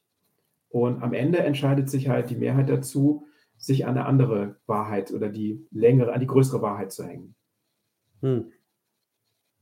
An den längsten Block sozusagen, an die längste Kette. Ich glaube, da ist, da ist ganz viel drin, also in diesem, in diesem Video dieser Konsensus. Aber das kommt bestimmt später noch. Vielleicht greifen wir dazu sehr in unseren Diskussionen vorweg, aber ich glaube, da ist, da ist ganz viel, ich bin gespannt, ob das, äh, wie, stark, äh, wie stark das in dem Buch rüberkommen wird. Ähm, diese, diese Mechanismen auch nochmal explizit zu erwähnen und zu sagen, warum ist das die Herausforderung, warum ist das ein Problem äh, und wie lösen wir das auf die und die Art und Weise ähm, und also auch von den, von den nicht nur technischen, sondern auch den, sag mal, nicht technischen. Ich habe gerade noch mal so ein bisschen weitergeblättert ähm, und festgestellt, dass es ja wirklich, also wir sind ja noch relativ weit am Anfang bei den Grafiken und bei den einzelnen Schritten. Ähm, dass ja doch noch relativ viel auch zur Geldtheorie kommt, beziehungsweise einfach auch eine Klarstellung, auf welche Punkte es ankommt. Sollen wir dahin schon übergehen? Sollen wir den, den Punkt hier noch abschließen, thematisch? Hm. Also ich, ich glaube, wir haben äh, den, den, äh, also das, den Kern des ersten Kapitels haben wir jetzt durch, ne? Die vier Schritte, äh, die quasi das ja. Bitcoin-System einführen, haben wir, glaube ich, jetzt in aller Länge und auch schon äh, vorgreifend, glaube ich, schon besprochen. Ähm, also von mir aus können wir gerne nochmal äh, auf diese, die, die, letzten zwei Unterkapitel, 1.3 ist es, glaube ich, kommt da noch eins? 1.4, Probleme mit Geld und äh, mhm. was ist das vierte, ja. ist dann der Bitcoin-Ansatz. Können wir ja. gerne nochmal kurz drüber sprechen. Ja, mhm. da hat er die drei Punkte hat er angeführt, ne? Ausgrenzung, Vertraulichkeit, Inflation Vier und Grenzen. Wobei Ausgrenzung und Grenzen. Ja. Nee, äh, Ausgrenzung, Vertraulichkeit, Inflation und hm. Grenzen. Ich, ich glaube, jetzt heute, das Buch ist ja jetzt, äh, also der, der Begriff, der jetzt in den letzten, den ich viel gehört habe in dem Jahr, war immer äh, finanzielle Inklusion, wäre, glaube ich, dieses Ausgrenzung. Mhm. Also das, das ist im Grunde total, du brauchst eigentlich ja nur ein Smartphone und Internetverbindung, um an diesem ja, System teilzunehmen. Du brauchst ja keine Bank, kein KYC, gar nichts. Ja, nochmal kurz, weil es hier als Überschrift steht. Ähm, also Probleme mit dem Geld heute sind so die vier Punkte, die du gerade aufgezählt hast, ne? Mhm. Zu dem Unter ich weiß nicht, ob du es schon gesagt hattest. Und dann der Bitcoin-Ansatz im Kontrast dazu. Nur um das nochmal kurz erwähnt zu haben. Mhm. Ja, und dann Aus, Ausgrenzung oder Inklusion finanziell ist schon, also wird auf jeden Fall oft thematisiert und wird von, von den Bitcoinern, glaube ich, vor allen Dingen auch.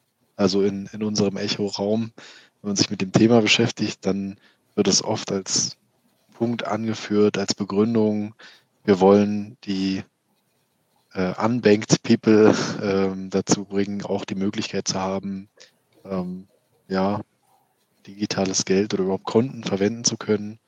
Und ich hatte letztens, das hatte für mich dann Klick gemacht, auch nochmal so eine so einen Tweet dazu gelesen, dass den Leuten einfach, ähm, wenn die auf ein, ein Cash-basiertes Geldsystem ähm, angewiesen sind oder, oder die einzige Möglichkeit haben, nur Cash zu verwenden, dann bedeutet das eben auch, sie können nur in ihrer lokalen Community agieren und handeln.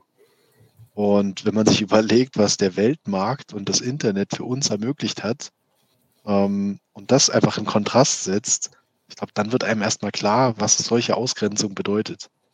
Also es muss nicht politisch sein, es kann auch einfach nur technisch oder ähm, geografisch sein, dass die Leute bisher keine Möglichkeit hatten, ein Bankkonto mhm. zu eröffnen und zu sagen, ich möchte jetzt aber meine Ware äh, auch nach Übersee verkaufen, weil ich da deutlich mehr Geld mache oder online ähm, äh, eine Dienstleistung anzubieten. Bin gut in Photoshop, sitze aber irgendwo in einem Land in Afrika und kann, kann meine Dienstleistung nicht, nicht äh, in die Welt pushen. Ja. Mhm. Das ist, ähm, also wir hatten ja am Anfang hatten wir diese Orange Pill Frage. Und ich finde, das sind die vier Dimensionen, in denen du Leute Orange pillen kannst. Auch gleichzeitig. Weil es mhm. gibt, für, für unterschiedliche Leute gibt es unterschiedliche Dinge, die für die relevant sind. Ausgrenzung ist, also keine Ahnung, ne, wenn, wenn du, wenn du gerade deine, deine, keine Ahnung, selbst wenn du, selbst wenn du in der westlichen Welt jetzt irgendwie bleibst und nicht irgendwie sagst, okay, du musst, äh, du musst zu ne, in andere Länder gehen, selbst wenn dir dein Patreon-Account gekündigt wurde oder deine Bank mit dir Probleme macht, ähm, oder du hattest es ja auch angemerkt, dass irgendwie äh, von, diesem, von diesem Interview von äh, Sido auf Blocktrainer, dass er irgendwie Probleme mit den Banken hat, weil er einfach als Rapper über bestimmte Themen irgendwie. Ähm, genau, Bushido äh, war das. Ja. Bushido, genau. Ähm, dass, dass du dann damit Probleme hast und in dem Moment ist, glaube ich, dieser Ausgrenzungsaspekt sofort das Relevante für dich. Wenn du Vertraulichkeitsthemen hast und irgendwie, irgendwie Angst äh, hast, die ganze Zeit äh, ausspioniert zu werden und so weiter, dann ist das im Zweifel wieder ein Trigger. Wenn du einfach, was, was viele Leute momentan einfach gerade aufgrund der wirtschaftlichen Situation und aufgrund von Corona, glaube ich, haben, ist das Inflationsthema. Inflation ist gefühlt das Thema, worüber du alle Leute kriegst momentan, weil die alle irgendwie sehen, dass sie nicht mehr ne, mit der Inflation mithalten können. Ähm, und wenn du, wenn du, ich habe einen Kumpel von mir, der halt ne, irgendwie Zahlungen an seine Familie in Syrien leistet, von, ne, um die halt zu unterstützen, dann sind halt Grenzen ist irgendwie dein Thema. Und das sind diese Dimensionen, in denen du Leute orange pillen kannst. In vielen Fällen fehlt den Leuten jetzt gerade auch hier in unserer westlichen Welt, jetzt wenn wir so mit, mit Leuten halt reden, die jetzt halt irgendwie im Thema Bitcoin jetzt noch nicht, nicht viel anfangen können, die haben halt einfach kein noch kein richtiges Problem oder das Problem ist noch nicht groß genug irgendwie, mhm. äh, wofür die eine Lösung brauchen. Das ist ja häufig das Problem, dass äh, den meisten Menschen ja ihr Problem gar nicht bewusst ist, was sie vielleicht haben und wofür Bitcoin dann die Lösung sein könnte. Mhm. Ja, da gab es doch, ähm, ich glaube, in den USA 2018 oder wann das noch jemand, der gesagt hat, Bitcoin ist die Antwort, auf die es noch keine Frage gibt. Aber ich finde, das hat sich jetzt gerade in den letzten, also, also auch für uns klarer dargestellt. Ne? Also, dass in der dritten Welt es Leute gibt, die unbanked sind oder in den Emerging Markets, das ist für uns weit weg. Und sicherlich ist Bitcoin für die von daher sehr wichtig. Aber wir haben jetzt ja auch das Problem, Problem mit der Inflation. Also ich möchte nicht Cash halten im Moment. Ähm, ja, also die, die, die, das ist ganz klar, wofür es stehen kann und warum es gerade an Wert gewinnt. Ich glaube, Inflation ist auch, also ich weiß nicht, äh, vielleicht ist das auch tatsächlich sowas, dass, ähm, dass die, also hm, ich habe manchmal das Gefühl, es gibt für jeden Cycle, den Bitcoin durchläuft, gibt es dominante Themen. Und für, für den ersten Cycle war das vielleicht Privacy vor allen Dingen. Ähm, ich weiß nicht, was es für den 2013er Cycle war, ob ihr vielleicht für den 2017er, ob es da nochmal was anderes gibt. Ähm, aber für momentan ist es gefühlt halt einfach krass Inflation, weil das halt, also gerade dadurch, dass, dass du, ne, Michael Saylor hat irgendwie gemeint, äh, du hast während, während der letzten äh, zwölf Corona-Monate hast du irgendwie 34 Prozent neue Dollars, 34 Prozent Inflation. Da kannst du, das ist ja, also ne, absurd, absurd hoch. Und das spüren, also das ist so das, was Leute irgendwie auch spüren. Und ich glaube, das ist der Grund, warum andere Leute auch langsam in den Space reinkommen, weil die halt sehen, ah, okay, ich muss irgendwie, ich muss irgendwie dagegen was tun. Das ist mein Problem momentan. Ja, ich glaube, bei uns in, in Europa ist es halt nochmal extremer mit den ganzen Minuszinsen. Und das ist, das, das kam in der Diskussion mit Elon Musk auch äh, sehr gut in, in, den Interviews rüber, äh, dass das ja auch der Hauptgrund ist, auch äh, Michael Saylor mit seiner Firma, ähm, die großen Cash-Reserven einfach in Bitcoin zu parken. Weil ich glaube, Michael Saylor hat ziemlich gut gesagt, er sonst auf einem schmelzenden Eisklotz sitzt, also die Melting Ice Cube, ähm, was sein Cash ist. Und ja, dein Geld verliert einfach so stark an Wert. Ich hatte letztens eine Berechnung gesehen, da waren wir noch bei der Oktober-Inflation ähm, äh, von, ich glaube, 4,2. Das bis März nächsten Jahres, und das sind jetzt vier Monate noch, bei einem Nettoverdienst von 2500 Euro einfach mal um die 30 Euro äh, weniger Kaufkraft da sind. Das sind vier Monate.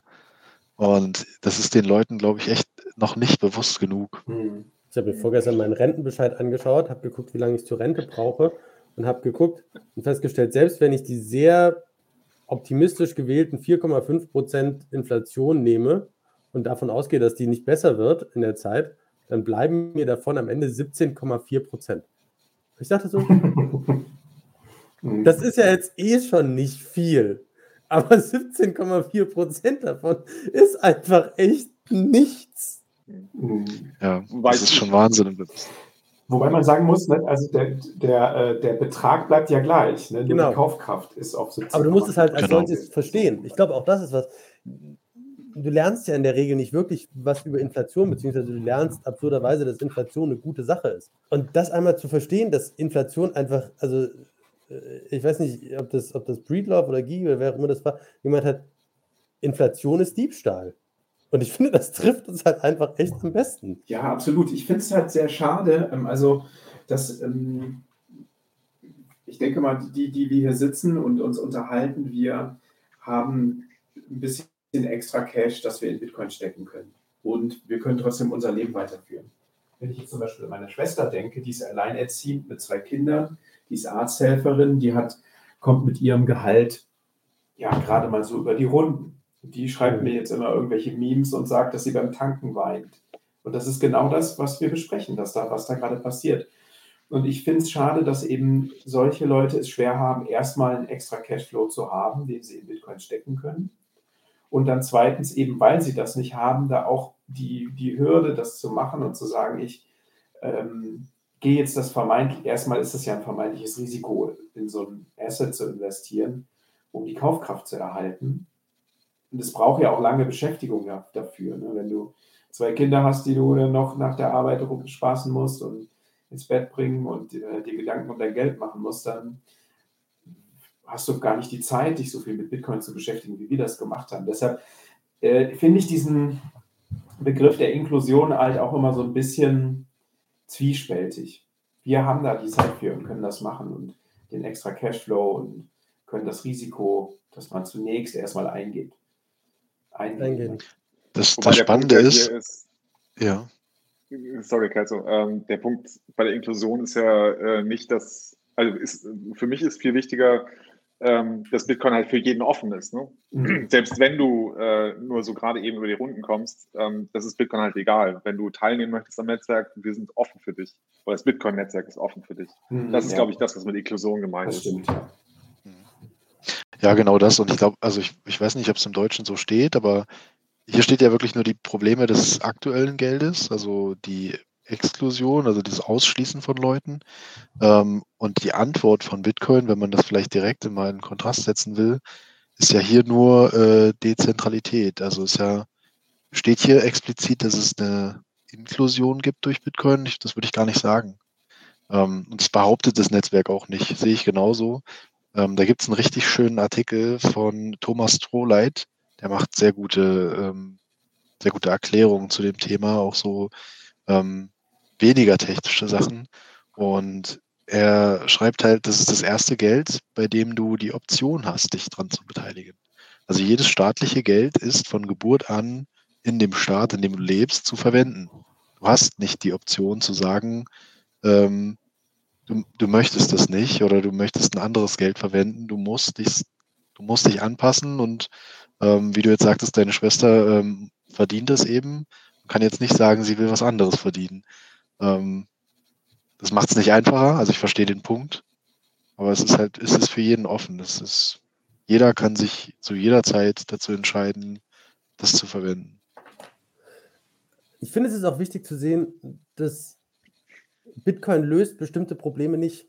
Also es ist nicht, ähm, zum Beispiel, es löst nicht zwingend das Problem zwischen arm und reich. Das finde ich ist ein, ist ein, ist ein, das hat, hat am Anfang ein bisschen bei mir gebraucht. Das tut es nicht. Ist, das Einzige, was es macht, ist, es sorgt dafür, dass arm und reich nach zumindest mal grundsätzlich den gleichen Regeln, was das Geld angeht, spielen müssen. Das Machtverhältnis, ne? Das ist so ein bisschen im gleichen ja, also zu behalten. Du, du, hast, du hast eine bessere Chance, dich von arm nach reich irgendwie zu bewegen, aber es macht nicht die Armen reich. Das ist ein richtig guter Punkt. Also die Regeln werden nicht mehr geschrieben von den Reichen, sondern die Regeln sind vorgeschrieben und jeder hat sich, egal wie wohlhabend oder eben nicht er ist, an diese Regeln zu halten. Mhm. Das ist spannend, ja. Das genau. ist äh, im Grunde, was der Unterschied zu Proof of Stake ist. Ne? Also in der, hast du viel, bist du sehr reich, mhm. kannst du an den Regeln mitbestimmen. Kannst bei der Bank sagen, hast bei der Bank andere Optionen. du bleibst ja auch reich, ne? Optionen. ne? Genau. Du, also weil, weil das System dich ja quasi dann, weil du ja sowieso schon Assets oder wie auch immer dann halt hast, begünstigt dich ja. Ne? Also mhm. jetzige, unser jetziges Fiat-System ist genauso, okay, du hast ganz viele Immobilien oder sonst irgendwie sowas, Klar, kannst du dir kritisch aufnehmen, kannst du dir noch mehr Assets verkaufen. Bei Proof of Stake ist es ja ähnlich. Wenn du schon Anteile besitzt, dann bekommst du auch dann über den Verteilungsmechanismus mhm. noch mehr Anteile zugeschrieben. Also das System hält dich halt nicht, hält, also Bitcoin hält dich nicht reich vom System her. Aber ja. das macht dich auch nicht, und das finde ich, das finde ich tatsächlich, ich habe mich viel mit diesem ganzen Thema äh, Social Justice Warrior und äh, postmoderne Denkweise und so beschäftigt. Und ein, ein ganz, ganz, äh, das hat für mich lange gebraucht, weil ich aus, äh, aus eigentlich einem, einem linken Umfeld, sage ich mal, komme, ähm, zu sehen, dass du Bitcoin versucht, die Welt zu verändern, aber es macht das nicht mit einer bestimmten Ideologie, wie die Welt auszusehen hat, sondern erlaubt der Welt, also klar schon so ein paar Sachen im Sinne von, äh, im Sinne von, jeder soll die gleichen Möglichkeiten haben, aber es ist so, ähm, ist bestimmt nicht das Ergebnis, sondern es bestimmt die Möglichkeiten in der Ausgangslage. Und das finde ich ist super spannend, weil, weil, was, weil, weil es, ne, Bitcoin ist halt interessant für alle Leute entlang des politischen Spektrums. Super faszinierend. Und es ist Bitcoin auch total egal. Es ändert ja. Bitcoin auch nicht. Ne? Also äh, selbst wenn es dann manchmal in den Medien, es geht das ja manchmal hin und her, ne, dann wird es irgendwie vereinnahmt. Dann wurde irgendwie ja auch der Blocktrainer vereinnahmt von irgendwelchen Corona-Leugnern. Und am Ende ist das alles Neues. Das ist total egal. Das ist einfach scheißegal. Bitcoin interessiert es nicht. Das hängt einfach in zehn Minuten wieder ein Block dran. Egal, was drumherum passiert. Das ist das Beruhigende auch daran, finde ich. Ich habe gerade noch mal ein bisschen weiter geblättert und es kommt tatsächlich noch, noch sehr viel. Ähm, auch sehr Spannendes, wo ich erstaunt war in dem ersten Kapitel, dass es äh, hier schon erwähnt würde, wurde. Ähm, also so ganz, ganz offensichtliche Sachen.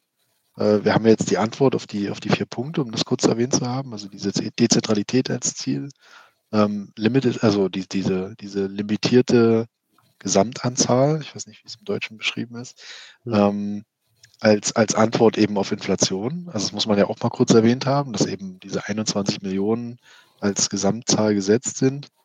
Und ähm, das so, genau, das ist dass der, der Verteilungsmechanismus, auf den wir sicherlich noch kommen werden, ähm, trotzdem einen inflationären Anteil hat, aber der dann irgendwann gesetzt ist und dass es das vorher nicht gab, ähm, in keiner anderen monetären Form.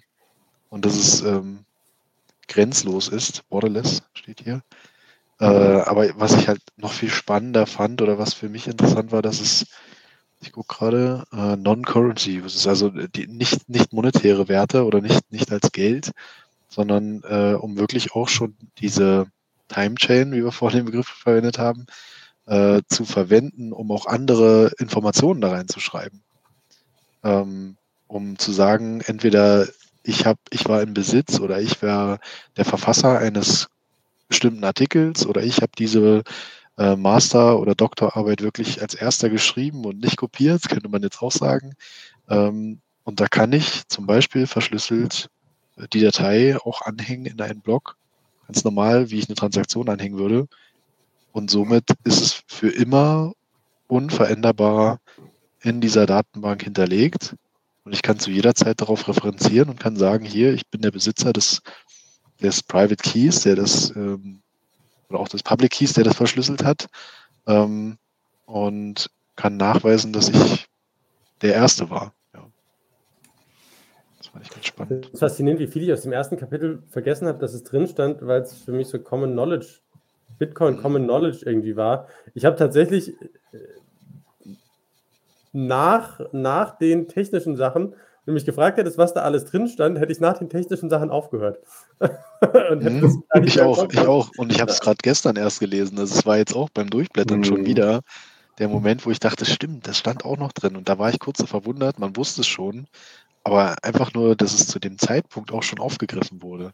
Ja. Also wir hatten vorhin, ich, ich will es ungern sagen, aber dieses NFT-Thema und, und dieses Ownership. Und wenn man hier guckt, das wurde 2017 wirklich geschrieben, also runtergeschrieben, das sieht man bei dem Spekulationspunkt, ähm, dann, dann sieht man, dass da auch schon die Besitzbestätigung als, als mögliches potenzielles zukünftiges Szenario äh, auf der Bitcoin-Blockchain, Timechain abgebildet werden kann. Mhm, Existenz- und Eigentumsbeweis, ja. Wobei ich, aber als ich das gestern gelesen habe, äh, da, als gerade dieses Beispiel, was er dann nennt mit seinem PKW, die Diskussion hatten wir auch äh, letzte Woche, letzte Woche, vorletzte Woche beim Meetup in Düsseldorf, weil ich glaube, ähm, wie, wie soll das funktionieren mit dem Auto irgendwie, weil dann hast du auch wieder das Oracle-Problem. Mhm. Wenn du, sobald du wieder irgendwelche real existierenden Dinge auf, das, äh, auf die Blockchain oder auf die Timechain bringen willst, da hast du halt ja. wieder dieses, dieses klassische Problem, äh, was so viele Leute toll finden, hier äh, die Banane auf der Blockchain. Ne? Also ja. du hast wieder, was wieder ein physisches, äh, ein physisches, einen physischen Zustand, den du halt quasi äh, äh, in die Datenbank halt reinschreibst und dann verändert sich das halt aber durch externe Umstände. Aber dieser Zustand steht halt trotzdem immer noch dann äh, unverändert dann in der Datenbank drin. Was ist denn jetzt richtig? Ich glaube, da sind ganz viele. Du hast Oracle-Problem, ist ein, ein großes Thema. Du hast äh, ein Thema mit, willst du ne, ist es nicht so diesen puristischen Ansatz zu sagen, solltest du nicht die Bitcoin Main Chain zumindest nur für Zahlungen verwenden? Das ist ja auch bei Lightning so eine Diskussion, wo man irgendwie überlegt, äh, äh, mit keine Ahnung, sowas wie Swings oder sowas zu sagen, du machst im Prinzip Chats, indem du quasi leere Zahlungen über das Netzwerk sendest und dann halt äh, über die, die, die Message-Felder, die du in den Zahlungen hinterlegen kannst, einen Messenger-Dienst baust und ob das nicht eigentlich irgendwie ne, am Zweck vorbei ist, beziehungsweise den ursprünglichen Zweck kaputt macht und so. Ich glaube, das ist, also, das sind, das sind so spannende, spannende Seitenüberlegungen. Und er sagt ja zum Beispiel auch, er geht ja auf 1.6, geht jetzt zum Beispiel auch auf andere Kryptowährungen ein. Und da gibt es diesen schönen Satz, ich ermutige dich, dir diese Kryptowährungen anzuschauen, denn sie alle haben interessante Eigenschaften jenseits von Bitcoin. Und geht dann nochmal darauf ein, ne, warum das wegen Netzwerkeffekt vielleicht nicht der Fall ist. Aber das finde ich ist so ein spannender Punkt zu sagen, naja, ist eine zweite Frage, ob du das auf einer Mainchain machen musst, ist eine zweite Frage, ob das so funktioniert, ist eine weitere Frage, ob das irgendwie äh, besser ist als das, was du heute hast. Es muss ja nicht alles perfekt funktionieren, es reicht manchmal auch, wenn es einfach besser ist als das, was du jetzt hast. Ähm, und, und das sind alles, alles spannende Fragen, aber deshalb zum Beispiel sagt, ich, dieses, schaut euch mal an, was man theoretisch noch anderes machen kann. Es ist vielleicht nicht das, was wir irgendwie brauchen und wir werden darauf vielleicht auch nicht so eingehen, aber behaltet es mal im Blick und dann zu sehen, dass das irgendwelche Leute werden darüber nachdenken. Das finde ich, das ist ein spannender Ansatz. Ich finde es so bezeichnend, also das, du hast es auch gerade schon gesagt, dass er ja auf der nächsten Seite so ein bisschen erklärt, was der Netzwerkeffekt damit zu tun hat. Können wir vielleicht noch kurz diskutieren. Aber in der Tabelle mit diesen alternativen ähm, Währungen, die er hier aufführt, ist auch Namecoin dabei. Und bin ich falsch, bin ich falsch informiert oder war das am Ende dann doch ein großer Scam und der ist aufgeflogen? Also ich, ich glaube, Namecoin gibt es auch definitiv nicht mehr. Oder das ist ganz spannend. In der PDF-Version ist das, zumindest bei mir, äh, stehen die Coins nicht drin. Mhm. Okay. Ah, hier, na, hier steht Currencies und dann Bitcoin, Ethereum, Monero, äh, Zcash und Namecoin wurden hier aufgeführt. Und dann deren. Was, was ist die Reihenfolge? Also bei mir es stehen fünf Sachen drin, aber die sind alle ja. äh, ausge. Die Texte ah, interessant. Ja, vielleicht eben aus dem Grund, das kann sein, das ist ja sehr spannend. Ähm, nee, bei mir steht genau in der ersten Spalte Currency steht von oben nach unten Bitcoin, Ethereum, Monero, Zcash und Namecoin. Spannend. Hm. Oder da ist bei der Generierung dieser Bildchen oder was auch immer da stand, was, was schiefgegangen von der Datei an sich. Das hat ja. mich nämlich auch gewundert, dass das irgendwie, weil alles andere hat ja funktioniert eigentlich. Überall sind die Grafiken eigentlich äh, gut geworden. Naja. Ja, hier sind auch die Logos dabei. Ja, das kann sein, vielleicht wegen den Logos. Aber vielleicht ja, das ist interessant. Wenn das jetzt nicht eine verkehrte Info ist, müsste man mal recherchieren. Aber äh, ich bin der Meinung, Namecoin war dann doch nicht so seriös oder gibt es nicht mehr. Ja. Aber das hatten wir ja auch schon mal, ne? Wo, wo du irgendwie gesagt hast, was die Altcoins waren, mit denen du dich am Anfang beschäftigt hast. Und ich so festgestellt habe, vier Jahre später, Ethereum kenne ich und die anderen davon alle nicht. Ja, das ist wirklich spannend. Und, wie, und, es hat, und trotzdem gibt es noch genug und es gibt immer noch eine Top 10 und es gibt immer noch eine Top 100 und ja, ist einfach super, äh, da ist die große Volatilität, genau, die Fluktuation. Und mhm. deswegen finde ich vielleicht echt als so abschließenden Punkt, oder muss es nicht sein, aber den Punkt nochmal zu diskutieren mit dem Netzwerkeffekt hier. Das finde ich ist recht wertvoll in dem ersten Kapitel. Willst du gleich was dazu sagen? Ähm, ja, gerne. Also ich, ich glaube halt einfach, dass dadurch, dass Bitcoin jetzt so lange besteht und ähm, bewiesen hat, dass es ähm, eben genau das tut, was es von Anfang an versprochen hat und das nicht verändert wurde, auch ein großer Faktor ist, mhm. ähm, beweist es halt mit jedem Tag, dass es existiert. So, so auch das Zitat, ich glaube, von Hal Finney oder sogar Satoshi, äh, mit jedem Tag, dass es beweist, dass es so funktioniert, wie es funktionieren soll, ähm, rechtfertigt es einen höheren Preis oder ein, ein größeres Netzwerk und mehr Nutzer.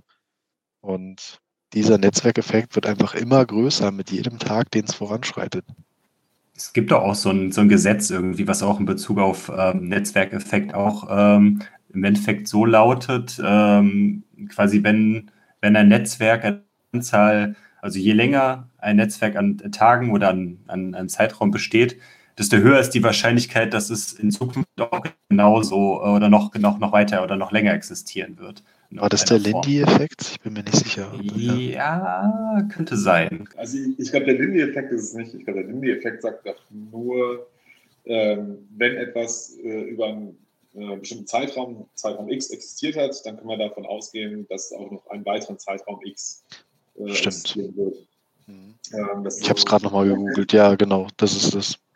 Genau, der Netzwerkeffekt ist noch ein bisschen was anderes. Es ist tatsächlich ein Thema, Ich habe den Artikel von Lynn Alden, ich weiß nicht, die kennt ihr sicherlich auch, ähm, mhm. habe ich bei mir tatsächlich noch auf der Leseliste liegen. Die hat da, glaube ich, mal, also die hat da einen, einen längeren Artikel zugeschrieben zum Netzwerkeffekt von Bitcoin. Ähm, deswegen kann ich da im Moment noch nicht so viel zu sagen. Ich habe irgendwo im Hinterkopf, vielleicht wisst ihr das besser, ähm, dass man, das, also dass das Argument so ungefähr in die Richtung geht, dass jeder äh, zusätzliche Teilnehmer, Teilnehmer am Bitcoin-Netzwerk nicht eine lineare Vergrößerung ist, sondern eher eine exponentielle Vergrößerung des Netzwerkes ist. Das ist Metcalf, Metcalf's ja, stimmt. Das ist das, was, das Metcalfsche Gesetz. Ja. Dass der, der Wert eines Netzwerks steigt ähm, glaub, exponentiell zu der Anteil seiner Teilnehmer. Das ist gut erklärt mit dem Telefonnetzwerk. Ne? Also ein Telefon an sich mhm. macht noch überhaupt keinen Sinn. Äh, zwei Telefon, also zwei Leute mit einem Telefon macht dann schon deutlich mehr Sinn. Die können sich miteinander unterhalten. Und bei drei Teilnehmern gibt es schon neun Verbindungen, glaube ich. Oder sechs, sechs Verbindungen sind es, glaube ich. Ne? Und das, das exponentiert sich und dann hast du halt sehr schnell sehr viele Verbindungsmöglichkeiten mit jedem weiteren Nutzer. Hm. Also können wir feststellen, dass der Vorteil von Bitcoin im Moment ist, dass es einfach wegen der größten Menge an Teilnehmern den größten Netzwerkeffekt hat. Und der ist exponentiell größer als der, als der zweitplatzierte und potenziell auch in Zukunft haben wird, ja. Ich glaube, das ist halt auch noch das mhm. Spannende. Das ist, also ich meine, wenn du dir anschaust, äh, gefühlt, wenn du an Kryptowährungen denkst, dann denkst du an Bitcoin. Und das zweite, was du immer mitdiskutierst, noch so ein bisschen, oder was nicht immer mitdiskutierst, aber was du, was zumindest relativ stabil vorhanden ist, ist Ethereum. Und das einfach nur, und, und ich glaube, es ist vollkommen egal von der technischen Implementierung von Ethereum und ob andere irgendwie besser sind oder schlechter oder technisch raffinierter oder was auch immer. Ähm, weil tatsächlich die einzige, die einzige Frage ist, sind sie ausreichend groß? Mhm. Ja.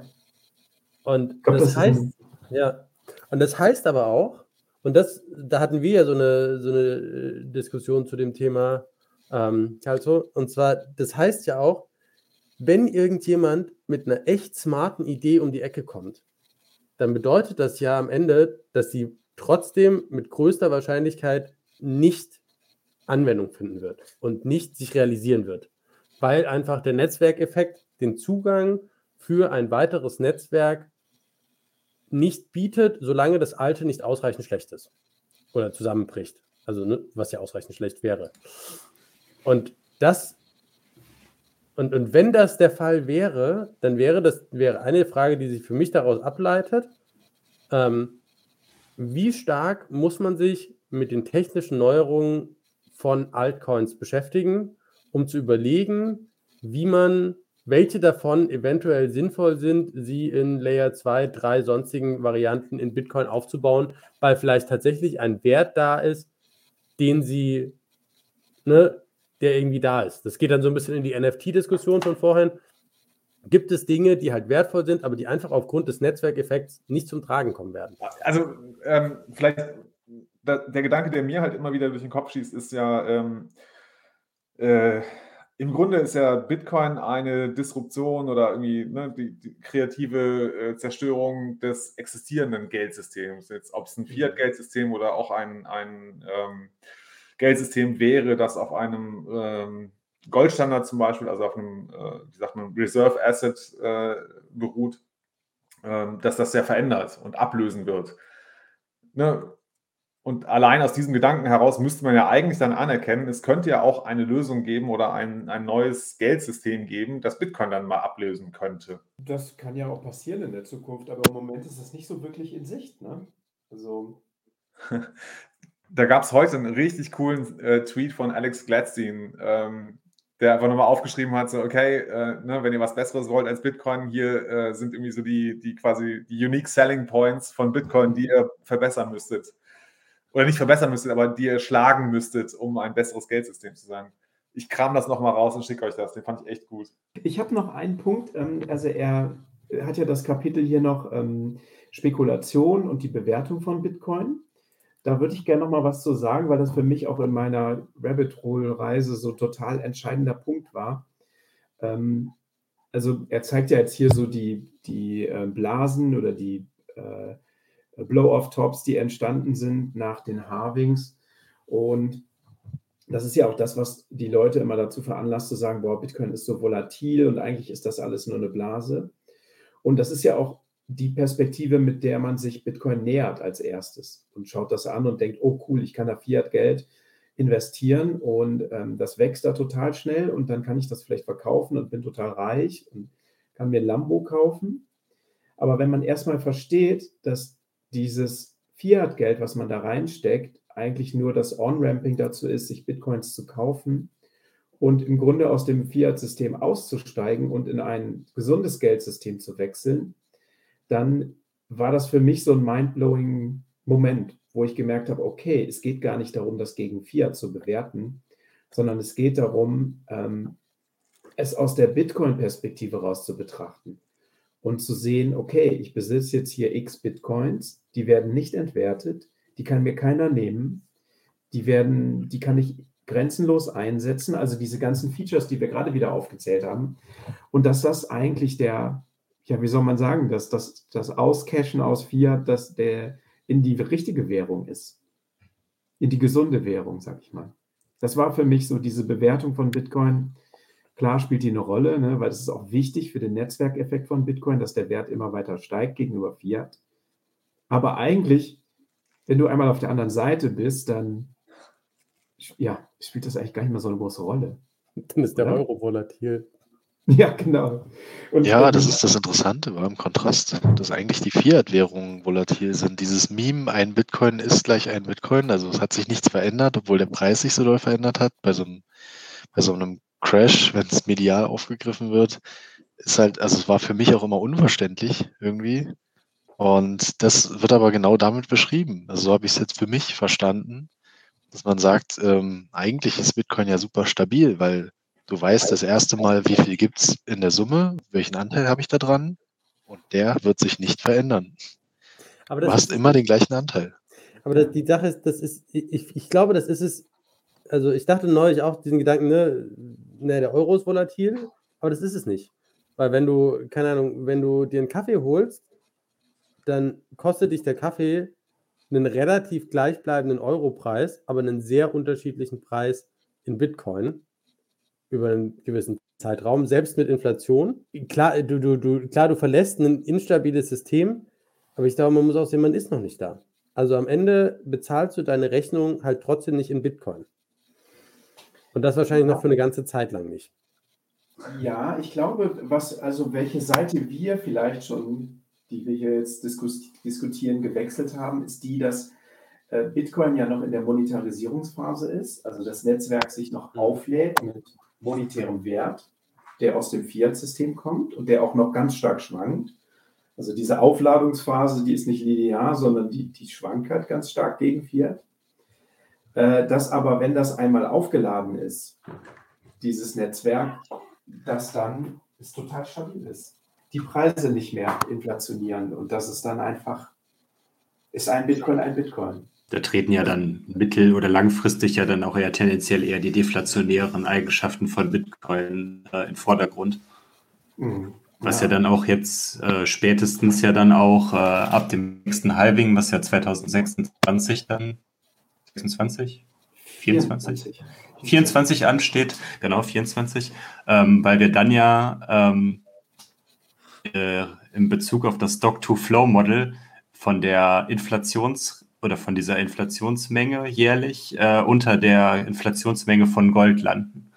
Ne, akt aktuell ist Bitcoin auf, der, mhm. auf dem Niveau, wo der Stock-to-Flow-Verhältnis sich auf dem gleichen Niveau wie Gold entwickelt und ab dem nächsten Halving wird das dann unterschritten, dieser, äh, diese Größenordnung.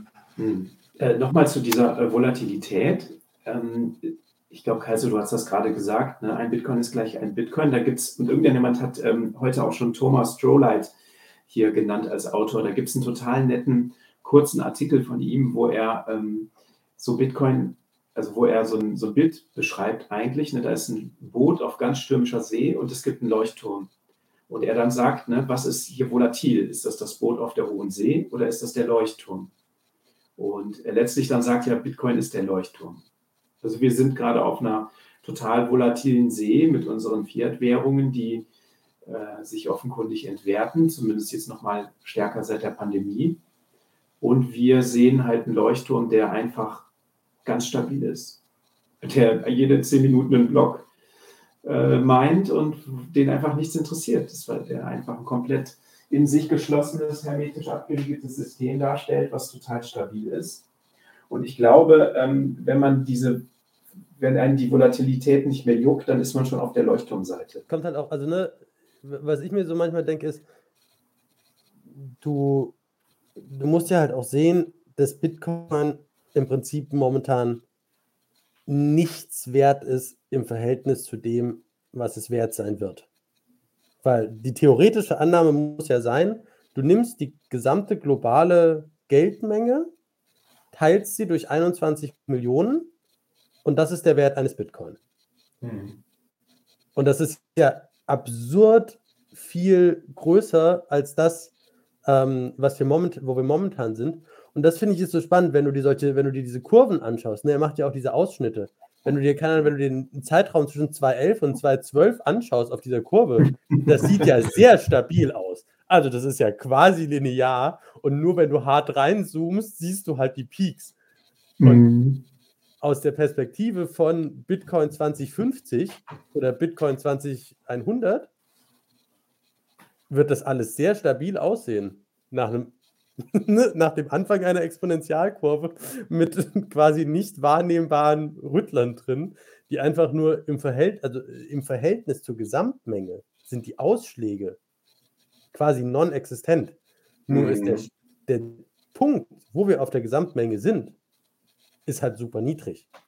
Und das ist, glaube ich, auch das, weswegen sich die Volatilität immer weiter verringert, weil die Ausschläge im Verhältnis zum Wert geringer werden.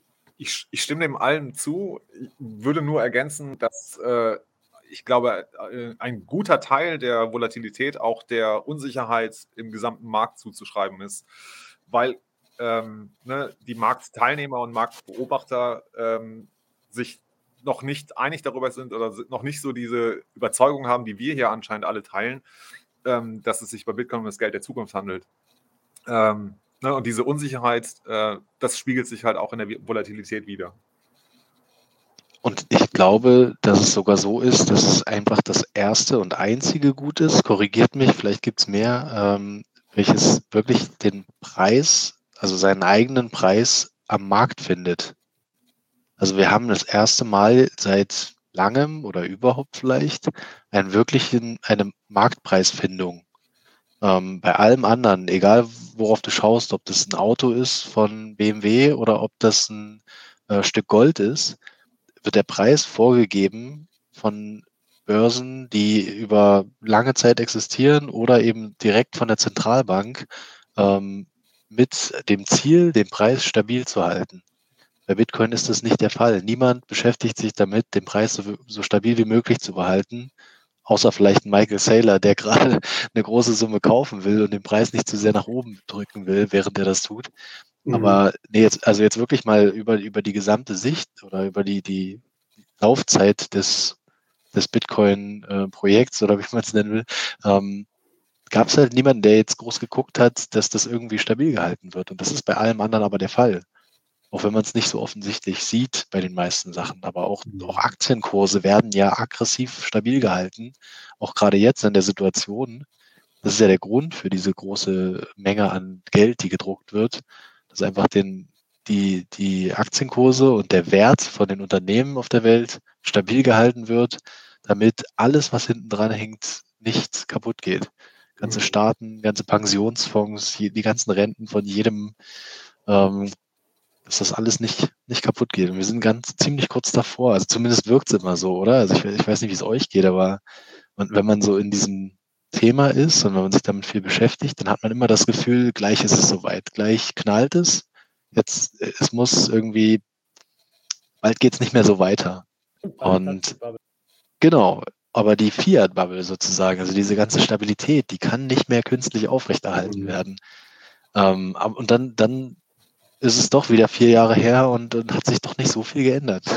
Und wenn man so in Foren liest von, von 2013 oder 12, dann sieht man, dass genau die gleichen Gedanken da auch schon existierten oder mit Bitcoinern sich unterhält bei einem Stammtisch. aus dieser Zeit, die haben genau den gleichen Gedanken gehabt, dass das jetzt bald passieren muss. Und in zehn Jahren hat sich wenig verändert. Also es ist zwar größer geworden, ist gewachsen, was auch gut so ist. Ja. Also was, was haltet ihr davon? Tja, es wächst exponentiell. Und wenn man es mit anderen Assets vergleicht, ist es ja total schnell gewachsen innerhalb von zwölf Jahren. Aber gefühlt ist es dann trotzdem immer noch langsam. Ne? Ich glaube, wenn man einmal überzeugt ist davon, dass Bitcoin das Geld der Zukunft ist, dann geht es nicht schnell genug. Aber ich glaube, es geht schon auch schnell, wenn man sich nochmal rauszoomt. Allein schon, was dieses Jahr alles passiert ist, ne, mit El Salvador irgendwie, das ist ja total verrückt eigentlich, dass dieses Jahr irgendwie Bitcoin nach knapp, also noch weniger als 13 Jahren als äh, gesetzliches Zahlungsmittel eingeführt hat. Also hm. und eigentlich auch erst seit Juni oder Juli, ne? Also nicht mal. Genau, genau. Wurde ja, dann im, wurde ja dann im Juni angekündigt und im September dann halt umgesetzt. Dann. Und äh, allein das ist ja schon total verrückt irgendwie.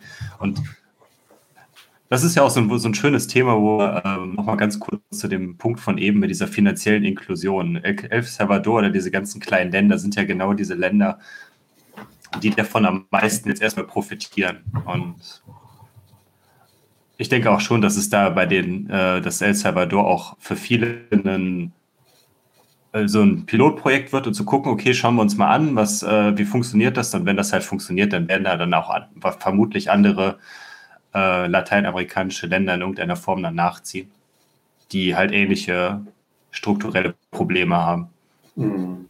Michael Saylor hat das auch gemeint, so an dem, in dem Moment, wo Banken in der Lage sind, Bitcoin zu kaufen für sich.